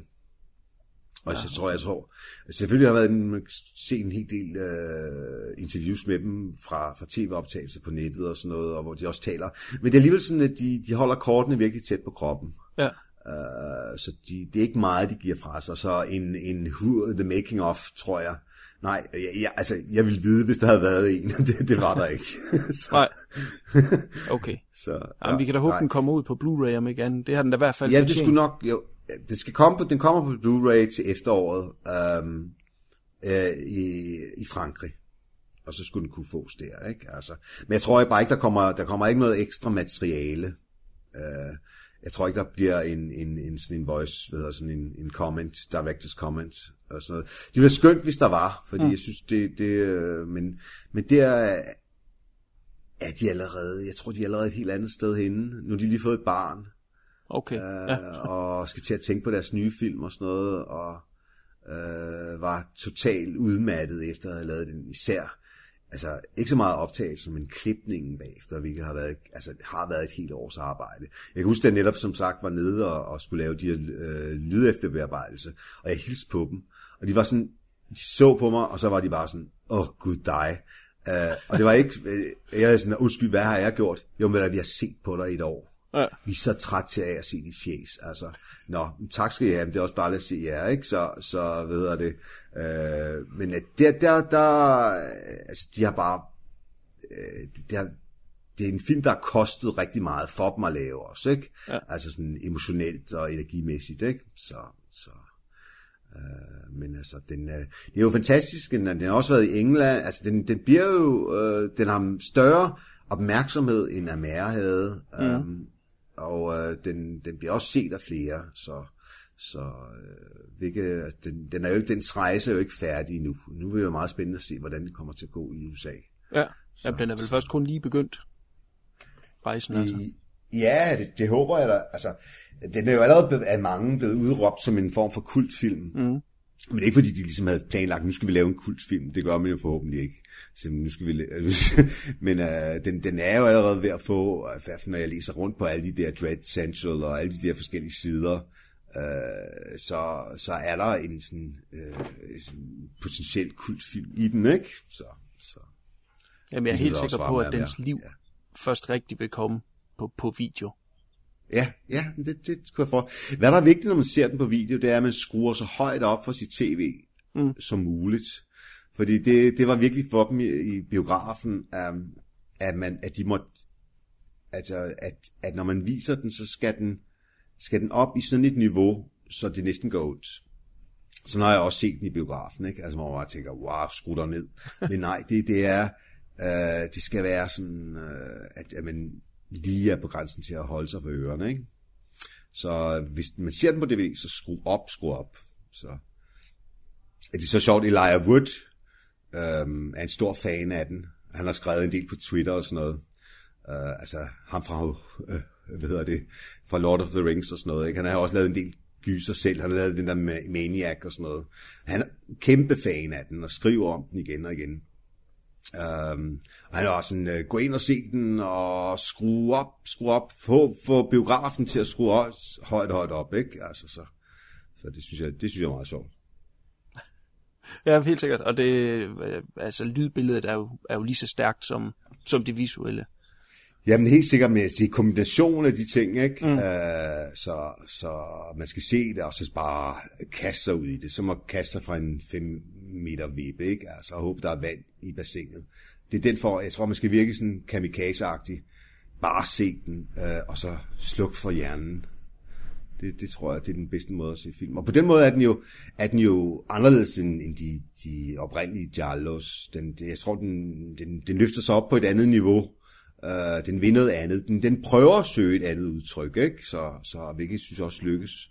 Øh, øh, det er i hvert fald... Uh, indimellem, jeg, da jeg først så den, så tænkte jeg, at det er sådan en lille smule for tænkt. Og, øh, hallo, altså, kunne det ikke bare være lidt enklere, eller kunne det ikke bare være sådan lidt mere almindelig, men, men uh, jo flere gange jeg ser den, jo, jo bedre kan jeg lide den. Så du har ret, men jeg tror, man skal se den flere gange. Og hvis man første gang man ser den, tænker, hvad er det for noget af det her, så de ser den en gang til. Altså. Ja, helt sikkert. Altså for mit vedkommende, så ser jeg det som en udfordring, når jeg ser sådan en type film her. Mm, øh, som, mm. nærmest som et bjerg, der skal bestiges. Øh, nu, Ja, Nu, nu ja. taler den så lige mit sprog, så det var heldig nok. Det er da dejligt. Det er da dejligt. Ja, så, ja, så det ja. gjorde jeg med glæde, men, øh, Ja.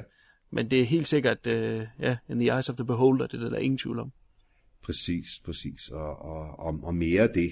Altså, det er sådan nogle projekter, jeg godt kan lide at være med i. Altså, så, så øh, altså, jeg vil også gerne lave noget, altså, det gør jeg jo også, jeg har også lavet øh, noget mere mainstream og sådan noget, hvilket jeg også synes er, sjo- er sjovt. Det betaler også bedre, så det er jo et arbejde. øhm, så, så, men, men jeg synes, det er enormt spændende at være med i, øh, i sådan nogle projekter. Nu skal jeg måske til at lave, øh, hvis finansieringen falder på plads, skal jeg lave en, en russisk-litauisk film til efteråret. Men altså, som situationen ser ud lige der, øh, øh, Åh, ja. så ved man ikke, hvad der sker. Hvad der sker. Nej. Men, øh, men øh, det, er, øh, det er også igen sådan et underligt, men meget russisk sort-hvidt projekt, så, så, så må vi se, hvad det bliver til. Er der, er der, har det åbnet lidt døre at, at være med i, i et internationalt projekt? Jo, altså øh, på, på et plan har det jo, det har åbnet flere udenlandske døre i udlandet, men det sjove er, at vi, herhjemme har det ikke sådan på den måde gjort indtryk på folk. Øh, altså, og hvilket er, altså, altså nu har jeg boet mange år i udlandet, og så har jeg boet hjemme igen, og så har jeg boet i udlandet igen. Det er, det, øh, det er som om, vi er lidt lukket omkring os selv nogle gange. Øh, og jeg synes, det er ærgerligt, fordi jeg har sådan, okay, nu har jeg altså lige spillet øh, hovedrollen i en, en, en meget spændende fransk film, med belgisk, fransk-belgisk film. Og, men det er ikke sådan, fordi jeg sådan kan mærke herhjemme, at det, det gør en forskel. Men altså, jeg får flere casting i udlandet. Uh, jeg har lige lavet noget i Tyskland også, til en, en tysk kriminalfilm. Um, og det er også på baggrund af, at jeg har lavet den her uh, Strange Color. Men uh, jeg ved ikke, om, om det er, fordi folk ikke har fået øjnene op for den her film endnu herhjemme. Selvom den blev vist øh, øh, på København Pix, og fik, der blev også lagt en, en ekstra forestilling på, så skal vi nok ikke regne med, at den kommer biograferne her, vel? Så. Nej. Mm. Så jeg afventer stadigvæk. Men altså, øh, jeg, vil, jeg vil egentlig meget gerne arbejde herhjemme også. øh, men det synes som om, jeg, jeg hele tiden skal til udlandet. Øh, men det er, også, det er også okay, men altså, det jo dejligt at kunne kombinere de ting. Ja, helt sikkert. Er der nogle andre projekter øh, i, i nærmeste fremtid, som du kan eller vil løfte lidt? Nej, men jeg skal, jeg skal, altså, jeg skal lave lidt teater, jeg skal lave, øh, øh, jeg skal arbejde med Hotel Proforma, øh, som er sådan et performance teater, øh, og jeg skal spille nogle forestillinger i, i Litauen og i, øh, i Minsk i Hviderusland, Uh, og det er sådan lige det, det, jeg ved. Og så skal jeg lave en kortfilm i Tyskland til efteråret også. Uh, og så, altså nu er det sommer, og alt er mere eller mindre lukket, hvis det ikke er på optagelse allerede, så, så jeg... Og så, så er der sådan nogle ting, man ikke rigtig ved noget om endnu, altså hvor uh, er casting-processen i gang, men det er sådan noget, der først skal optages til, til januar. Så det, det er jo altid meget underligt. Man, man laver en film for to år siden, øh, eller tre snart, og så kommer den i biograferne, og øh, halvandet år eller to år efter og sådan noget. Det er jo ikke sådan, at tingene på den måde giver pote øh, før meget længere, langt efter man har lavet dem. Ikke? Så, så på den måde er, øh, kan det godt være frustrerende, at man tænker, okay, jeg har lavet den her film, øh, og hvornår bliver den så, hvornår bliver den vist, og hvornår kan det give mig et nyt job, ikke? Så, så. Men jeg har lavet noget for i Sverige, bare en lille rolle i en, en film, der hedder Gentleman. Um, øhm, og den kommer nok i biograferne til efteråret også, tror jeg. Så, så, øhm, men det er sådan, jeg er jo karakterskuespiller, det, jeg laver mange forskellige ting. øh, også inden nogle gange bare lave sådan en, en stærk lille karakter i en, en, en spilfilm. øh, og så laver jeg nogle gange nogle, nogle større ting. Men altså på den måde, jeg, jeg er 52 nu, og, og jeg har det sådan, at, at alt hvad der kommer til mig, synes jeg er, er spændende, øh, hvis, hvis, altså, hvis jeg synes, det er godt. Øh, men det er ikke sådan, at jeg skal gå efter, jeg er ikke sådan karrieredrevet til, at nu skal det her så løfte mig op på et, et, et andet niveau, eller jeg håber, det bringer noget med sig. Mm. Øh, jeg trænger til at, at have sådan to-tre måneder foran kamera igen. Det, det, det skal nok komme. Man skal bare, altså nogle gange skal man bare vente. Så, så nu ser hvad der sker. Du skal i hvert fald have alt held og lykke med dine projekter fremover. Tak skal du have. Og, øh, og, og i lige måde.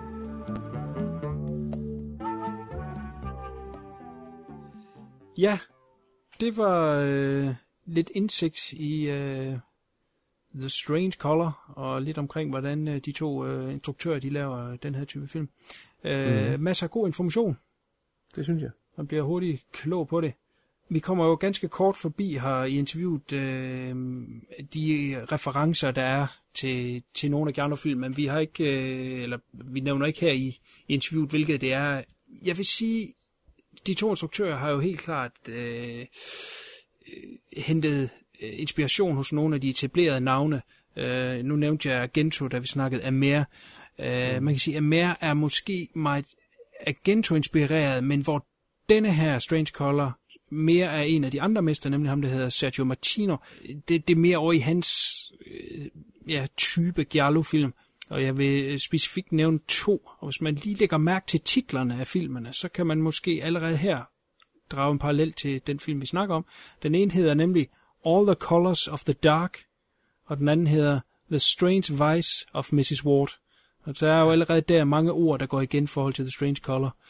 Det sjove er, at den kvindelige hovedrolleindhaver i de to film er sådan lidt en, jeg, jeg ved ikke, hvad det hedder, en, en, en Giallo Queen, ligesom en Scream Queen, men øh, i hvert fald, hvad end der er equivalent til det. Hun hedder nemlig Evish Fenech. Og det er jo meget interessant, fordi øh, vores øh, hovedperson her i, som kommer hjem, og, og, og konen er forsvundet, hun hedder jo netop Evish. Så, Evish. så der er blevet trukket meget derpå. Men, men hvis jeg skal sige no- noget Argento, som, det, som jeg synes, det læner sig lidt op af, så vil jeg nævne Inferno. Du har jo set ja. Inferno, har du ikke det? Ja, jo, jo. Som også foregår i den her bygning, som er øh, beboet af mange forskellige øh, farverige øh, karakterer, som vi øh, møder på kryds og på tværs. Og så er der den her mand, der leder efter hans søster, der er forsvundet. Så, ja. Så der er lidt af det der. Der er i hvert fald en parallel der til her. Jeg sad også og tænkte, nu er det så ikke øh, mere Giallo, øh, men jeg tænkte, ja, der var nogle sekvenser, øh, blandt andet en, hvor han har et mareridt, som vi kommer ind på senere, der havde jeg så helt sådan en, øh, en øh, David Lynch-følelse. Jeg ved ikke, om det er helt Jo, siden af. nej, det er lige nøjagtigt. Ja. Lige nøjagtigt. Altså, der, jeg vil sige Lynch, jeg vil sige uh, Cronenberg, Hmm. øh, og, og, og noget Buñuel. Der, ja. så, der, så, er vi også, så er vi også lige lidt af det europæiske med. Ja, helt ja. sikkert. Ingen tvivl ja. om, at øh, det er noget af deres øh, inspiration. Ja. Øh, nu startede jeg jo med at, at ganske kort fortælle handlinger. Jeg ved ikke, om vi lige skal prøve lidt mere penslet ud, selvom at det er jo nærmest er umuligt. Det, fordi det er så visuel en film, en sanseoplevelse. Det er ikke noget, man lige kan sætte i ord over en Det, det mikrofon. er svært at sætte nogle billeder på ind i hovedet, når man sidder og fortæller Ja, om. ja, helt sikkert. Det er nærmest umuligt. Ja, tempoet og klippene og, ja. og farverne, det, det, det skal ses. Men, men han, han begynder jo, efter den her forretningsrejse, der begynder han jo at lede efter konen i den her opgang og møder så de her forskellige farverige mennesker og, og øh, blandt andet en, øh, en, en enke af en øh, læge, som fortæller, at hendes mand også forsvandt i huset på en eller anden måde, og fortæller hendes historie, og så møder han nogle andre, som fortæller en anden historie. Altså det er ligesom det her eventyr, han så begynder rundt, eller labyrint, som jeg startede med at sige. Og så har han jo også den her idé om, at, at der er folk, der kan gå ind og ud af hans lejlighed, selvom der er låst dør. Altså, øh, det er det her Marits øh, scenarie, ligesom bliver sat op. Det er jo egentlig ikke så meget historien, der er vigtig. Er det ikke også din øh, opfattelse Jo. af, at det er den her rejse ind i øh, Ja. Maritet, om man vil, der, Der skal der være et eller andet Ja. ja. at servere det for. Ja, så det er bare sådan en lille...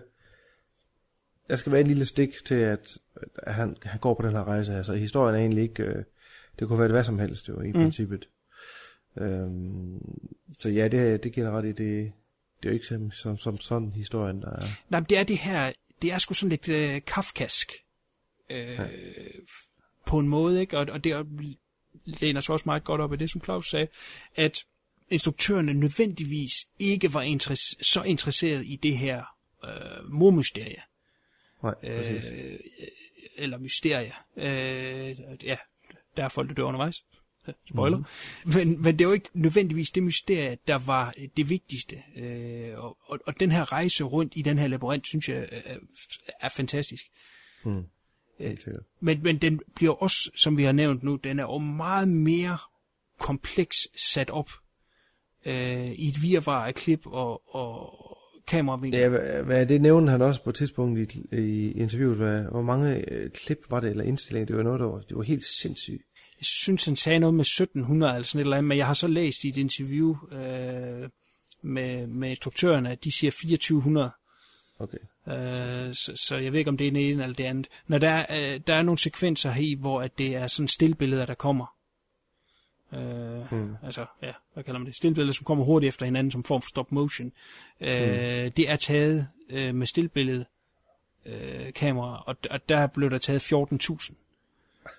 Øh, så det er, der, der har været meget, og det er jo så også det, der har øh, haft den her lange klippefase efter, som så har taget øh, et år, som han fortæller. Altså det øh, er et, kæmpe stykke arbejde, og, Jamen det er det, der, der gjorde et stort indtryk på mig i hvert fald, og jeg synes det er imponerende, at det er jo en film, de havde, de har haft i, i tankerne i, hvad var det, 10 år, ikke? Ja. Øh, og, og, og da de kom til optagelserne, de havde bare, som man siger, lige præcis hver eneste næsten klip og indstilling. Mm. Det havde de inde i hovedet, altså de vidste lige præcis, hvordan det skulle være.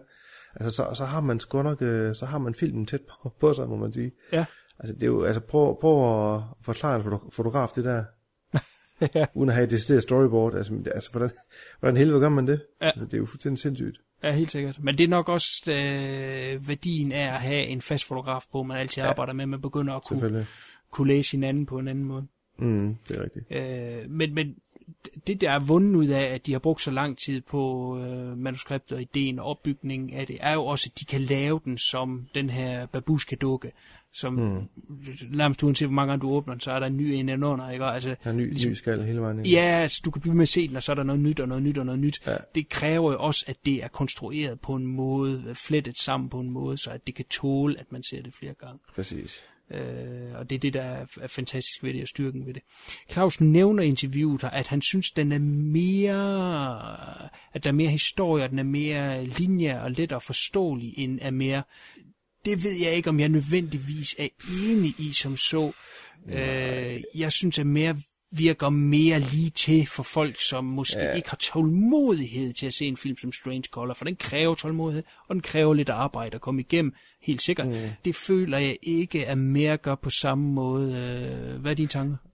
Nej, den er nok lidt mere, jeg ved ikke om ordet lidt fordøjelig er, er på, det, på, det, på det punkt der.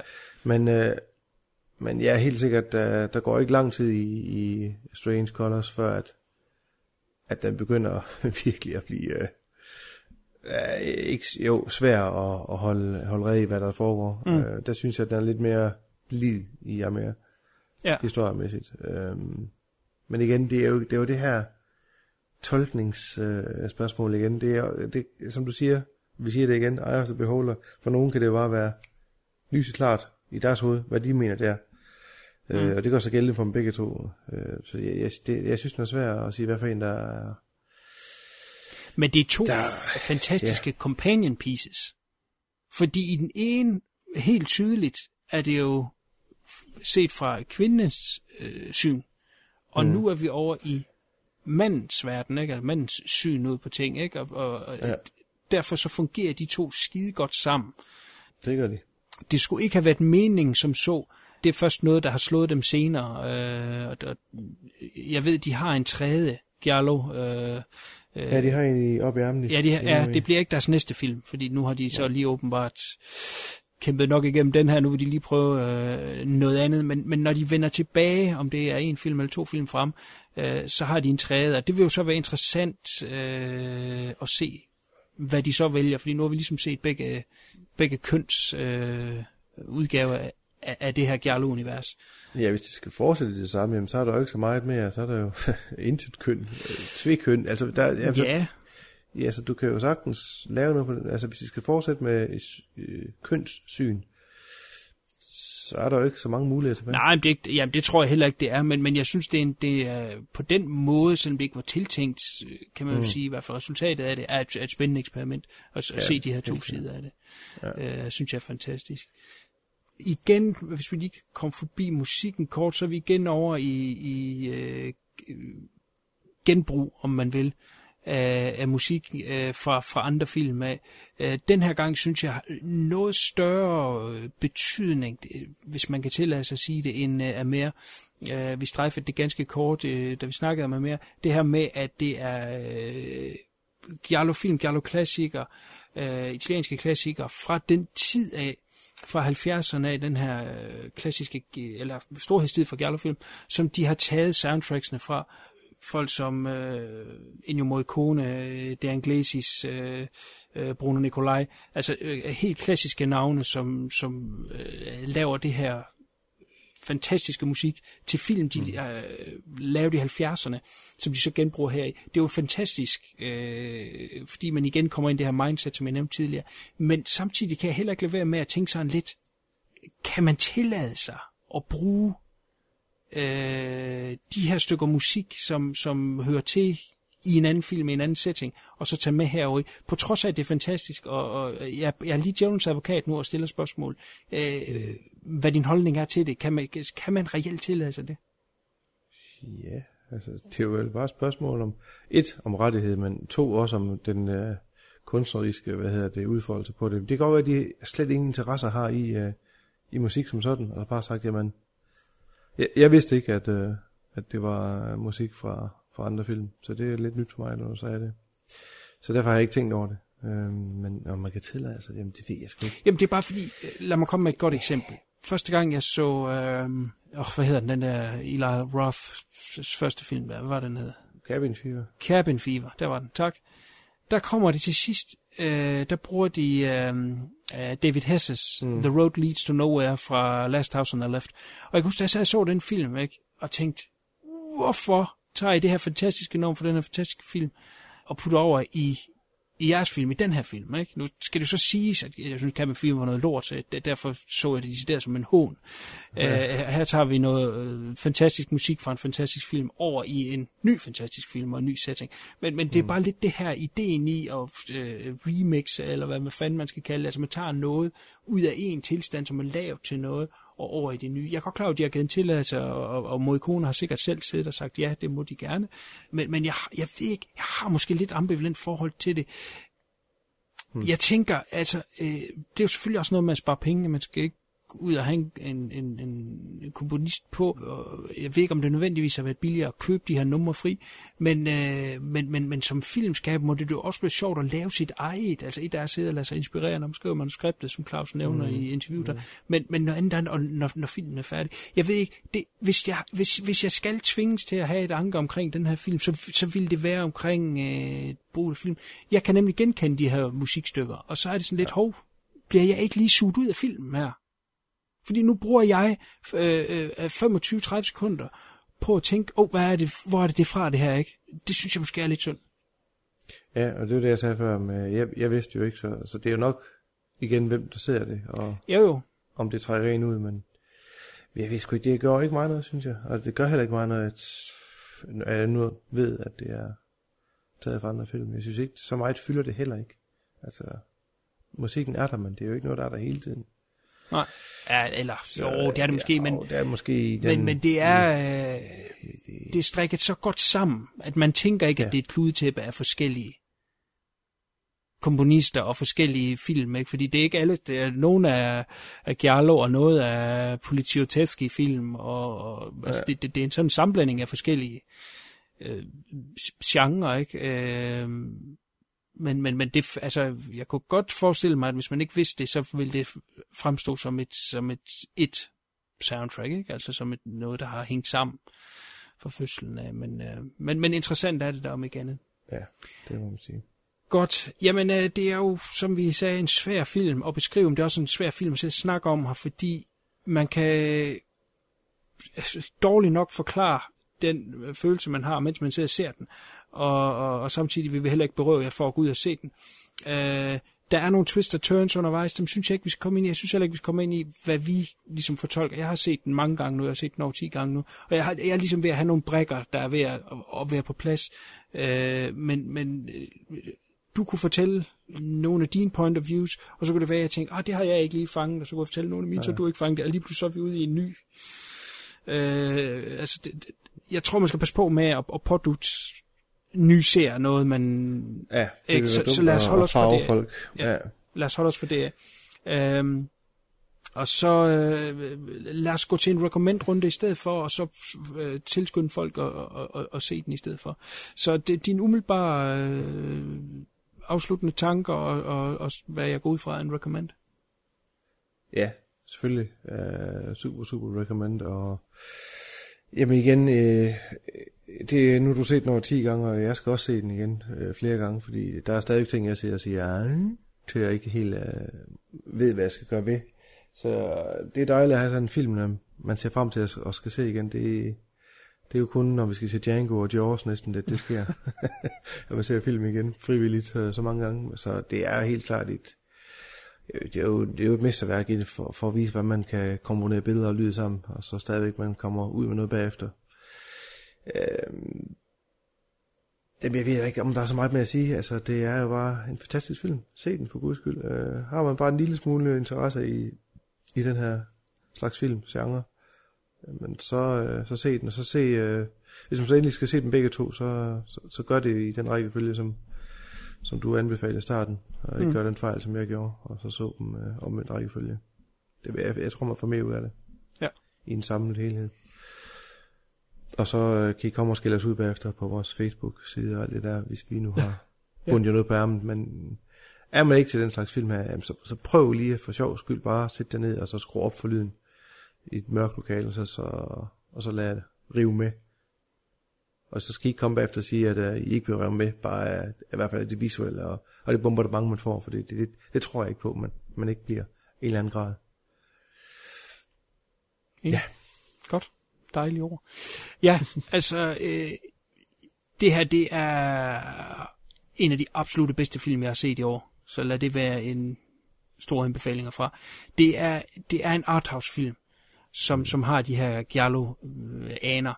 Og hvis man er til arthouse, så vil man, så vil man sluge den her rot. Øh, Uanset om man lige kan øh, decipher mysteriet eller ej. Øh, simpelthen fordi der er så mange ting at hente i den. Øh, mm. Som Gallo-fan, jamen der vil jeg sige, der er måske nogen, der kan blive hægtet af, og det forklarer jo også noget med alle de dårlige anmeldelser, jeg nævnte tidligere, af folk, der var så glade for, at mere kom over i den her, så hvad fanden er det her nu? Så, så det er mere en arthouse-film, men altså, den her film er fantastisk. Nu snakkede jeg tidligere om en film, der var som et øh, dejligt tæppe, der pakker en ind. Det her er bare for mig, når film ligesom når på øverste hylde, øh, og, og der er så meget der hente i den i øh, gentagende views. Fantastisk. Den er jo blandt andet beskrevet som et øh, kaleidoskop øh, øh, øh, farver og, og, og visuelle indtryk. Jamen, det er det virkelig. Det er det. Øh, så det skal skulle ses for opleve. Så jeg vil da give fluen ret, øh, uanset hvad øh, du, du normalt har præferencer, så, så prøv lige at, og så lige se den. Og det er relativt hurtigt, man finder ud af det. Altså det er ikke en, hvor efter en halv time begynder den at finde dens stil. Det kører altså lige fra starten af. Øh, det er fantastisk. Så øh, kæmpe anbefaling herfra. Og, og, og en lille ting her, en lille tidbit, øh, man kan få ud af den, når man har set den utrolig mange gange. Det, det, det sidste, der er i filmen, inden rulleteksten, det er, troede jeg, i hvert fald de første par gange, jeg så den, bare titlen igen. Det står så på fransk, The Strange ja. Color of Your Body's Tears. Øh, det kommer sådan hurtigt. Kan du huske det? Ja, det kommer sådan lige Ja. Men nu har jeg set den så mange, og jeg kan ikke snakke fransk, meget lige Dange, men jeg kan genkende ordene. Og så sagde jeg, det er ikke det samme, der står der. Og så måtte jeg freeze frame, og så stod mm. der et andet ord, og så ind på øh, Google Translate. Og så det, der rent faktisk står der til sidst, er The Strange Pain of Your Body's Tears.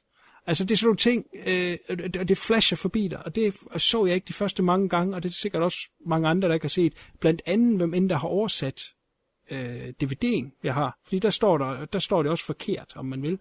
Men, men når, man, øh, når man har set den tilpas gange, så begynder der altså at dukke ting op, og det synes jeg er fantastisk, og, og, og det gør, at den for mig har øh, en lang, lang, lang levetid.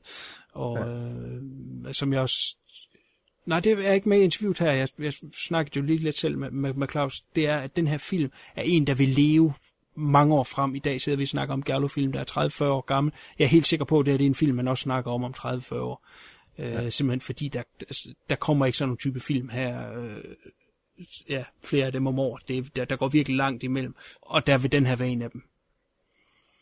Ja. Så, øh, så den vil leve i mange år, og øh, man har muligheden for at være med.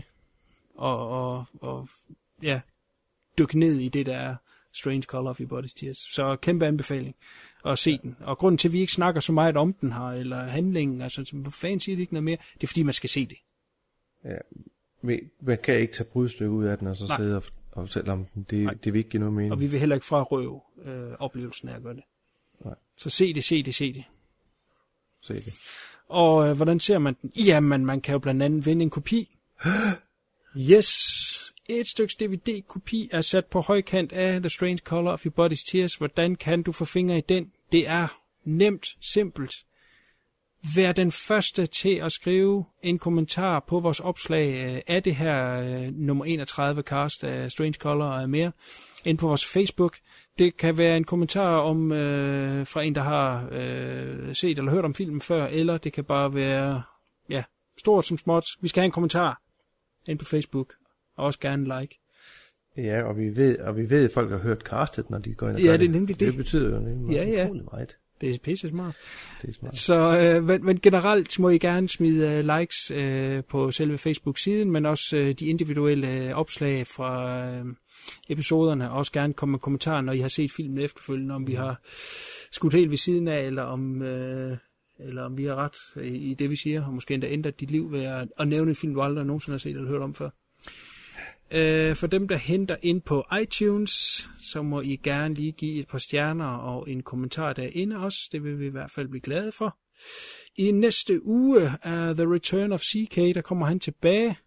Og det gør han med en film, der hedder Opstigning, som er en sovjetisk film fra 77, og Butikken på Hovedgaden, som er en tjekkoslovakisk film fra 65. Så vi skal lidt over til Østblokken i øh, 60'erne og 70'erne, så det bliver, øh, det bliver spændende. Med noget, øh, noget propaganda under de røde faner. Ja. Så ej, det er vist ikke sådan en type film. Men øh, det kommer der mere næste gang, og øh, sige kan komme tilbage. Han har jo ikke været her længe. Vi vil høre, hvad han har oplevet. Det ved jeg ikke. Det får vi jo høre. Det er jeg igen for. Fluen, Måske. øh, tak fordi du tog den her rejse ind i det surrealistiske sammen med mig. Ja, tak. Jeg håber, øh, du fik noget ud af det. Det gjorde jeg. Kan du sige pænt farvel? Jeg kan prøve. Pænt farvel. Det var flot. Pænt farvel.